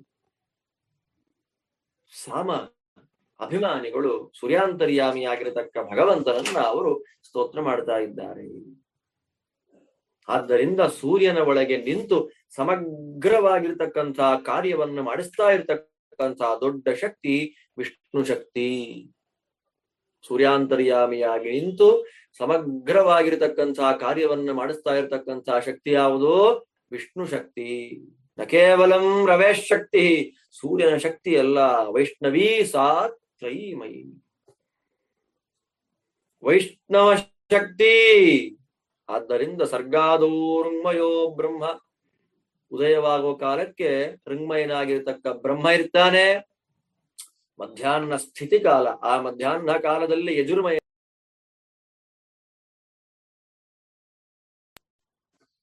ಅದೇ ಸಾಯಂಕಾಲ ಆಯಿತು ಅನ್ನುವ ಕಾಲಕ್ಕೆ ರುದ್ರ ಸಾಮಮಯೋ ಅಂತಾಯ, ಸಾಯಂಕಾಲಕ್ಕೆ ಸೂರ್ಯ ಅಸ್ತಮಿತನಾಗುವಂತಹ ಕಾಲಕ್ಕೆ ಸಾಮಮಯನಾಗಿ ನಿಂತಿರ್ತಕ್ಕಂತಹ ವ್ಯಕ್ತಿ ಯಾರೋ? ರುದ್ರ. ಆದ್ದರಿಂದಲೇ ಸಾಮಗಾನವನ್ನು ಮಾಡೋ ಕಾಲಕ್ಕೆ ಸಾಯಂಕಾಲದಲ್ಲಿ ಸಾಮಧ್ವನಿಯನ್ನ ಅಶುಚಿ ಅಂತ ಕರೀತಾರೆ. ನ ಸಾಮಧ್ವನಾ ವೃಗ್ಯಜುಷಿ ಅಂತ ಗೌತಮ ಸೂತ್ರ ಇದೆ ನಮ್ಗೆ. ಸಾಮಧ್ವನಿಯಾಗುವ ಕಾಲಕ್ಕೆ ಋಕ್ ಮತ್ತು ಯಜುರ್ವೇದಗಳ ಪಾಠವನ್ನ ಅಧ್ಯಯನವನ್ನು ಮಾಡಬಾರದು. ಯಾಕೆ? ಅಶುಚಿ. ಯಾಕೆ? ಆ ಸಂದರ್ಭದಲ್ಲಿ ರುದ್ರ ನಾಶಹೇತುವಾದ್ದರಿಂದ ಆ ಕಾಲದಲ್ಲಿ ಸಾಮವನ್ನ ಶಾಸ್ತ್ರದಲ್ಲಿ ಅಪವಿತ್ರ ಅಂತ ಹೇಳಿದ್ದಾರೆ. ಆ ಕಾಲದಲ್ಲಿ ಋಗ್ವೇದ ಮತ್ತು ಯಜುರ್ವೇದಗಳ ಅಧ್ಯಯನವನ್ನು ಮಾಡಬಾರದು. ಗೌತಮ ಸೂತ್ರ ಸ್ಪಷ್ಟ ಹೇಳ ಕಾಲಕ್ಕೆ ಸಾಯಂಕಾಲದಲ್ಲಿ ಋಗ್ವೇದ ಮತ್ತು ಯಜುರ್ವೇದಗಳ ಅಧ್ಯಯನವನ್ನು ಮಾಡಬಾರದು. ಈ ಪ್ರಕಾರವಾಗಿ ಸೂರ್ಯನ ಒಳಗೆ ನಿಂತಿರತಕ್ಕಂತಹ ಭಗವಂತನನ್ನ ಎಲ್ಲ ವೇದಗಳಿಂದ ಸ್ತೋತ್ರ ಮಾಡ್ತಾ ಇರ್ತಾರೆ. ಆ ಸ್ತೋತ್ರ ಮಾಡೋ ಕಾಲಕ್ಕೆ ಆ ರಥದಲ್ಲಿ ಆ ತಿಂಗಳಲ್ಲಿ ನಿಂತಿರತಕ್ಕ ಯಕ್ಷರು, ನಾಗರು, ರಾಕ್ಷಸರುಗಳು, ಋಷಿಗಳು, ಗಂಧರ್ವರು, ಅಪ್ಸರೆಯರು ಅವರವರೇ ಯೋಗ್ಯವಾಗಿರತಕ್ಕಂತಹ ರೀತಿಯಲ್ಲಿ ಮಹಾನುಭಾವನಾಗಿರತಕ್ಕಂತಹ ಸೂರ್ಯನ ಅಪಾರವಾದಂತಹ ಸ್ತೋತ್ರವನ್ನ ಅವರು ಮಾಡ್ತಾ ಇರ್ತಾರೆ. ಯಾವ ಕಾಲಕ್ಕೂ ಕೂಡ ಸೂರ್ಯನನ್ನ ಭಗವಂತ ಬಿಡುವುದಿಲ್ಲ. ನೋಡಿ, ಹಾಗೆ ನೆರಳು ನಮ್ಮನ್ನ ಬಿಟ್ಟು ಹೋಗೋದಿಲ್ವೋ ಅದೇ ಪ್ರಕಾರವಾಗಿಯೇ ಸೂರ್ಯನನ್ನ ಭಗವಂತ ಬಿಟ್ಟು ಹೋಗೋದಿಲ್ಲ. ಸ್ತಂಭಸ್ಥದರ್ಪಣಸ್ಯೇವ ಯೋ ಯಮಸನ್ನತಾಂಗತಃ ಛಾಯಾದರ್ಶನ ಸಂಯೋಗಂ ಸತಂ ಪ್ರಾಪ್ನೋತ್ಯಥಾತ್ಮನಃ. ನೆರಳು ಪುರುಷನನ್ನ ಹೇಗೆ ಬಿಟ್ಟು ಹೋಗೋದಿಲ್ವೋ ಆ ಪ್ರಕಾರವಾಗಿ ಭಗವಂತ ಸೂರ್ಯ ಬಿಂಬವನ್ನ, ಸೂರ್ಯ ಮಂಡಲವನ್ನ, ಸೂರ್ಯನನ್ನ ಬಿಟ್ಟು ಹೋಗೋದಿಲ್ಲ. ಆದ್ದರಿಂದಲೇ ವೈಷ್ಣವ ಶಕ್ತಿಯುಪೇತನಾಗಿರತಕ್ಕಂತಹ, ವೈಷ್ಣವ ಶಕ್ತಿಯುಕ್ತನಾಗಿರತಕ್ಕಂತಹ ಯಾವ ಸೂರ್ಯನೇ ದೇವತೆಗಳಿಗೆ, ಪಿತೃಗಳಿಗೆ, ಮನುಷ್ಯರಿಗೆ ಸಂತೋಷವನ್ನ ಕೊಡ್ತಾ ತರ್ಪಕನಾಗಿ ನಿಂತಿದ್ದಾನೆ. ಆ ಸೂರ್ಯನ ರಶ್ಮಿಗಳಲ್ಲಿ ಸುಷುಮ್ನಾ ಎಂಬತಕ್ಕಂತಹ ಒಂದು ಅಮೃತಮಯವಾಗಿರ್ತಕ್ಕಂತಹ ರಶ್ಮಿ ಏನಿದೆ, ಆ ಅಮೃತಮಯವಾಗಿರ್ತಕ್ಕಂತಹ ರಶ್ಮಿಯನ್ನ ಚಂದ್ರ ಪಾನ ಮಾಡಿ ಅದನ್ನ ಎಲ್ಲರಿಗೂ ಕೊಡ್ತಾ ಇದ್ದಾನೆ. ಎಲ್ಲ ದೇವತೆಗಳು ಕೂಡ ಸುಧಾಮಯವಾಗಿರತಕ್ಕ ಆ ಸುಷುಮ್ನಾ ಎಂಬತಕ್ಕಂತಹ ರಶ್ಮಿಯನ್ನ ಅವರು ಕೃಷ್ಣ ಪಕ್ಷದಲ್ಲಿ ಪಾನ ಮಾಡ್ತಾರೆ. ಕೃಷ್ಣ ಪಕ್ಷೆ ಅಮರೇ ಶಶ್ವತ್ ಪೀಯತೆ ವೈ ಸುಧಾಮಯ. ಇದೆಲ್ಲ ವಿಸ್ತಾರವಾಗಿ ಚಿಂತನೆ ಮಾಡಬೇಕಾಗಿರ್ತಕ್ಕಂತಹ ಭಾಗಗಳು. ಅತ್ಯಲ್ಪ ಸಮಯವಾದ್ದರಿಂದ ಪರಿಚಯವನ್ನು ಮಾಡಿಕೊಡುವಂತಹ ಪ್ರಯತ್ನವನ್ನು ಮಾತ್ರ ನಾನು ಆಸ್ ಇಟ್ ಈಸ್ ಏನಿದೆಯೋ ಅನುವಾದವನ್ನು ಮಾತ್ರ ನಾನು ಮಾಡ್ತಾ ಇದ್ದೇನೆ. ಅದರ ಹಿಂದು ಮುಂದಿನ ವಿಶೇಷ ವಿಚಾರಗಳ ಅದರ ವ್ಯಾಖ್ಯಾನವನ್ನು ನಾನು ಮಾಡ್ಲಿಕ್ಕೆ ಹೋಗ್ತಾ ಇಲ್ಲ. ಆದ್ದರಿಂದ ಆ ಸೂರ್ಯ ರಶ್ಮಿಯಲ್ಲಿ ಒಂದಾಗಿರತಕ್ಕ ಸುಷುಮ್ನಾ ಎಂಬತಕ್ಕ ಅಮೃತಮಯವಾದ ಕಿರಣವನ್ನ ಚಂದ್ರ ಪಾನ ಮಾಡಿ ಕೃಷ್ಣ ಪಕ್ಷದಲ್ಲಿ ದೇವತೆಗಳಿಗೆ ಅದನ್ನ ಕೊಡ್ತಾನೆ. ದೇವತೆಗಳು ಆ ಸುಷುಮ್ನಾ ಎಂಬತಕ್ಕ ಅಮೃತಮಯವಾದ ಕಿರಣವನ್ನ ಚಂದ್ರನ ದ್ವಾರಾ ಪಾನ ಮಾಡಿ ತೃಪ್ತಿಯನ್ನು ಪಡಿತಾ ಇದ್ದಾರೆ. ಚತುರ್ದಶಿ ಅಮಾವಾಸ್ಯೆಗಳಲ್ಲಿ ಪಿತೃದೇವತೆಗಳು ಚಂದ್ರನ ರಶ್ಮಿಯನ್ನ ಅವರು ಪಾನ ಮಾಡ್ತಾ ಇದ್ದಾರೆ. ಈ ಪ್ರಕಾರವಾಗಿ ಪಕ್ಷತೃಪ್ತಿಯನ್ನ ದೇವತೆಗಳಿಗೆ, ಮಾಸತೃಪ್ತಿಯನ್ನ ಪಿತೃಗಳಿಗೆ, ಶಾಶ್ವತವಾಗಿರತಕ್ಕಂತಹ ತೃಪ್ತಿಯನ್ನ ಮನುಷ್ಯರಿಗೆ ಕೊಡ್ತಾ ಸೂರ್ಯ ವಿಶೇಷವಾಗಿ ತನ್ನ ಅಂತರ್ಯಾಮಿಯಾಗಿರತಕ್ಕ ನಾರಾಯಣನ ಸನ್ನಿಧಾನ ವಿಶೇಷದಿಂದ ಲೋಕವನ್ನೆಲ್ಲ ವ್ಯಾಪಿಸ್ತಾ ಲೋಕೋಪಕಾರಕನಾಗಿ ನಿಂತಿದ್ದಾನೆ. ಅಂಥವನಿಗೂ ಆಧಾರಭೂತನಾಗಿ ನಿಂತಿರತಕ್ಕಂತಹ ಯಾವ ವ್ಯಕ್ತಿ ಯಾರು? ನಮ್ಮ ಶಿಂಶುಮಾರ. ಶಿಂಶುಮಾರ ನಾಮಕನಾಗಿರ್ತಕ್ಕಂತಹ ಭಗವಂತ ಅವನಿಗೆ ಆಧಾರಭೂತನಾಗಿದ್ದಾನೆ. ಅಲ್ಲಿಂದ ಇನ್ನು ಮುಂದೆ ಇದು ಸೂರ್ಯನ ರಥದ ವರ್ಣನೆ. ಈ ಪ್ರಕಾರವಾಗಿ ಚಂದ್ರ, ಮಂಗಳ, ಬುಧ, ಬೃಹಸ್ಪತಿ, ಶನೈಶ್ಚರ, ರಾಹು ಮತ್ತು ಕೇತು ಅವರೆಲ್ಲರ ರಥಗಳ ಬಗ್ಗೆ, ಅಂದ್ರೆ ಸೂರ್ಯ ರಥವನ್ನ ಫಾಲೋ ಮಾಡ. ಯಾಕೆ ಆದಿರಾದಿತ್ಯ ಅಂತ ಆದಿಹಿ ಆದಿತ್ಯ ಅಂತ ಹೇಳಿದ್ರು? ಲೋಕವನ್ನ ಚೆನ್ನಾಗಿ ನಿಯಮಿಸ್ತಾ ಪ್ರವರ್ತನೆ ಮಾಡ್ತಿರ್ತಕ್ಕಂಥವನು ಆದಿತ್ಯ ಅಂತ ಏನು ಆರಂಭದಲ್ಲಿ ಹೇಳಿದ್ದಾರೆ. ಆದಿತ್ಯನನ್ನ ಅನುಸೃತ್ಯ, ಆದಿತ್ಯನನ್ನ ಅನುಸರಣೆ ಮಾಡ್ತಾ, ಆದಿತ್ಯನನ್ನ ಫಾಲೋ ಮಾಡ್ತಾ ಈ ಎಲ್ಲ ಗ್ರಹ ದೇವತೆಗಳು ಅವರವರ ರಥದಲ್ಲಿ ನಿಂತವರಾಗಿ, ಅವರವರ ರಥದಲ್ಲಿ ಕೂತವರಾಗಿ ತಾವು ಸಂಚಾರವನ್ನ ಮಾಡ್ತಾ ಇರ್ತಾರೆ. ಆ ರಥದ ವರ್ಣನೆ, ರಥದ ಚಕ್ರದ ವರ್ಣನೆ ಅದೆಲ್ಲವನ್ನು ಕೂಡ ಇಲ್ಲಿ ಚಿಂತನೆ ಮಾಡ್ತಾ ಇದ್ದಾರೆ. ಇದೆಲ್ಲಕ್ಕೂ ಮುಖ್ಯವಾಗಿ ಈ ಗ್ರಹ, ನಕ್ಷತ್ರ, ತಾರಾ ಮೊದಲಾಗಿರ್ತಕ್ಕಂತಹ ಜ್ಯೋತಿಷ್ ಚಕ್ ಸೋಲಾರ್ ಸಿಸ್ಟಮ್ ಅಂತ ಏನಿದೆ ನಮ್ಮಲ್ಲಿ, ಆ ಸಮಗ್ರವಾಗಿರ್ತಕ್ಕಂತಹ ಯಾವ ಜ್ಯೋತಿಷ್ ಚಕ್ರಕ್ಕೆ ಆಧಾರಭೂತನಾಗಿ ನಿಂತಿರ್ತಕ್ಕಂಥವನು ಶಿಂಶುಮಾರ ನಾಮಕನಾಗಿರ್ತಕ್ಕ ಭಗವಂತ. ಎಲ್ಲವೂ ಅವನದ್ದೇ ರೂಪ. ಪುರುಷ ಯೇ ವೇದಂ ಸರ್ವಂ ಯದ್ಭೂತಂ ಯಚ್ಚ ಭವ್ಯಂ ಉತ ಅಮೃತತ್ವಸ್ಯೇಷಾನಃ ಅಂತ ಪುರುಷ ಸೂಕ್ತ ಏನು ನಮಗೆ ಚಿಂತನೆಯನ್ನ ಕೊಡುತ್ತೆ. ಸರಿತ್ ಸಮುದ್ರಃ ವನಾನಿ ವಿಷ್ಣುರ್ಗಿರಯೋ ದಿಶಶ್ಚ ನದ್ಯಃ ಸಮುದ್ರಾಶ್ಚ ಸಯೇವ ಸರ್ವಂ ಜ್ಯೋತಿಂಷಿ ವಿಷ್ಣುರ್ಭುವನಾನಿ ವಿಷ್ಣು ಯದಸ್ತಿ ಯನ್ನಾಸ್ತಿ ಚ ವಿಪ್ರವರ್ಯ. ಲೋಕದಲ್ಲಿ ಏನಿದೆ ಹೆಚ್ಚಗಿಂಚಿತ್ ಜಗತ್ ಸರ್ವಂ ದೃಶ್ಯತೆ ಶ್ರೂಯತೆ ಪಿವ ಅಂತರ್ಬಹಿಶ್ಚ ತತ್ ಸರ್ವಂ ವ್ಯಾಪ್ಯ ನಾರಾಯಣ ಸ್ಥಿತಃ. ಜಗತ್ತಿನಲ್ಲಿ ನಾವೇನ್ ನೋಡ್ತೇವೆ, ಏನು ಕೇಳ್ತೇವೆ, ಎಲ್ಲ ಕಡೆಗಳಲ್ಲಿಯೂ ಎಲ್ಲ ವಸ್ತುಗಳನ್ನು ವ್ಯಾಪಿಸಿ ನಿಂತು ಭಗವಂತ ನಾರಾಯಣ ಇದ್ದಾನೆ. ಆದ್ದರಿಂದ ಎಲ್ಲವೂ ಭಗವಂತನೇ, ಅಂದ್ರೆ ಎಲ್ಲವೂ ಭಗವಂತನ ಅಧೀನವೇ. ಎಲ್ಲ ಭಗವಂತನೇ ಅಂತಲ್ಲ, ಎಲ್ಲವೂ ಭಗವಂತನ ಅಧೀನದಲ್ಲಿದ್ದು ಭಗವಂತನಿಂದ ನಿಯಮ್ಯಗಳಾಗಿವೆ. ಭಗವಂತ ಆ ಎಲ್ಲ ವಸ್ತುಗಳನ್ನ ನಿಯಮನ ಮಾಡ್ತಾ ತತ್ತದ್ವಸ್ತಂತರ್ಗತನಾಗಿರ್ತಕ್ಕ ತನ್ನನ್ನ ಯಾರು ಚಿಂತನೆ ಮಾಡ್ತಾರೋ ಆ ಎಲ್ಲ ವಸ್ತುಗಳನ್ನ ತನ್ನ ಪ್ರತೀಕ ಅಂತ ಯಾರು ಚಿಂತನೆ ಮಾಡ್ತಾರೋ ಅದೇ ಧ್ಯಾನ. ಅದನ್ನ ಯಾರು ಚಿಂತನೆ ಮಾಡ್ತಾರೋ ಆ ವ್ಯಕ್ತಿಗಳಿಗೆ ಶಾಶ್ವತವಾಗಿರ್ತಕ್ಕಂತಹ ಗತಿಯಾದ ಮೋಕ್ಷವನ್ನು, ಅದಕ್ಕೆ ಉಪಯೋಗವಾಗಿರತಕ್ಕಂತಹ ಜ್ಞಾನವನ್ನು, ಆ ಜ್ಞಾನ ಬರ್ಲಿಕ್ಕೆ ಬೇಕಾಗಿರತಕ್ಕ ವೈರಾಗ್ಯವನ್ನು, ಲೋಕದಲ್ಲಿ ಬೇಕಾಗಿರತಕ್ಕ ಸಕಲ ಲೌಕಿಕವಾಗಿರತಕ್ಕ ಐಶ್ವರ್ಯ ಸಂಪತ್ತುಗಳನ್ನು ಕೊಟ್ಟು ಪರಮಾತ್ಮ ಅನುಗ್ರಹವನ್ನ ಮಾಡ್ತಾ ಇದ್ದಾನೆ. ಈ ಪ್ರಕಾರವಾಗಿ ಯಾರು ಭಗವಂತನ ಸಮಗ್ರವಾಗಿರತಕ್ಕ ಐಶ್ವರ್ಯ ನಿಯಾಮಕ ಶಕ್ತಿಯನ್ನ, ನಿಯಮನ ಶಕ್ತಿಯನ್ನು ಅನುಸಂಧಾನ ಮಾಡ್ತಾ ಇದ್ದಾರೋ ಆ ಎಲ್ಲ ವ್ಯಕ್ತಿಗಳಿಗೂ ವಿಷ್ಣುನಾಮಕನಾಗಿರತಕ್ಕ ಭಗವಂತ ಪರಮಾನುಗ್ರಹವನ್ನ ಮಾಡ್ತಾ ಇದ್ದಾನೆ ಅಂತ ಹೇಳ್ತಾ ಪರಾಶರರು ಈ 12ನೇ ಅಧ್ಯಾಯವನ್ನ ಸಮಾಪ್ತಿ ಮಾಡ್ತಾ ಇದ್ದಾರೆ. ಈ ಪ್ರಕಾರವಾಗಿ ನಾವಿಷ್ಟು ಹೊತ್ತುಗಳ ಕಾಲ ನಾನೇನು ಹೇಳಿದ್ದಲ್ಲ, ಕೇವಲ ಅನುವಾದ. ಇಲ್ಲಿ ಏನು ಹೇಳಿದ್ದಾರೆ ಅದನ್ನ ನಿಮ್ಮ ಮುಂದೆ ಉಪಸ್ಥಾಪನ ನಾನು ಮಾಡಿದ್ದೇನೆ ಅಷ್ಟೇ, ಕೇವಲ ಅನುವಾದವನ್ನ ಮಾಡಿದ್ದೇನೆ. ಇನ್ನು ವಿಶೇಷ ವಿಚಾರಗಳು ಬೇಕಾದಷ್ಟಿವೆ, ಅದನ್ನೆಲ್ಲ ಯೋಗ್ಯ ಗುರುಗಳ ಮೂಲಕ ಚಿಂತನೆ ಮಾಡಬಹುದು ಎಂಬುದಾಗಿ ಹೇಳ್ತಾ ಪರಮಪೂಜ್ಯ ಶ್ರೀಮದ ಆಚಾರ್ಯರ ಪವಿತ್ರ ವಿದ್ಯಾಸಿಂಹಾಸನವಾಗಿರತಕ್ಕಂತಹ ವ್ಯಾಸರಾಜ ಮಠದ ಅಧುನಾ ಪೀಠಾಧಿಪತಿಗಳಾಗಿರ್ತಕ್ಕಂತಹ ಪರಮಪೂಜ್ಯ ಸ್ವಾಮಿಗಳವರು ಪೆನಗೊಂಡ ಕ್ಷೇತ್ರದಲ್ಲಿ ಚಾತುರ್ಮಾಸ್ಯ ವ್ರತಾಚರಣೆ ಮಾಡ್ತಾ ಇದ್ದಾರೆ. ಆ ಚಾತುರ್ಮಾಸ್ಯದ ಅಂಗವಾಗಿ ಅನೇಕ ವಿದ್ವಾಂಸರುಗಳಿಂದ ವಿಷ್ಣು ಪುರಾಣದ ಅನುವಾದ ಕಾರ್ಯ ಏನ್ ನಡೀತಾ ಇದೆ, ಆ ಅನುವಾದ ಕಾರ್ಯದ ಪ್ರವಾಹ, ಗಂಗಾ ಪ್ರವಾಹದಲ್ಲಿ ನನ್ನದ್ದು 2 ಜಲಬಿಂದುಗಳನ್ನ ಆರಂಭದಲ್ಲಿ ಹೇಳಿದ ಹಾಗೆ ಸೇರಿಸುವಂತ ಅತ್ಯಲ್ಪ ಪ್ರಯತ್ನವನ್ನ ಮಾಡಿದ್ದೇನೆ.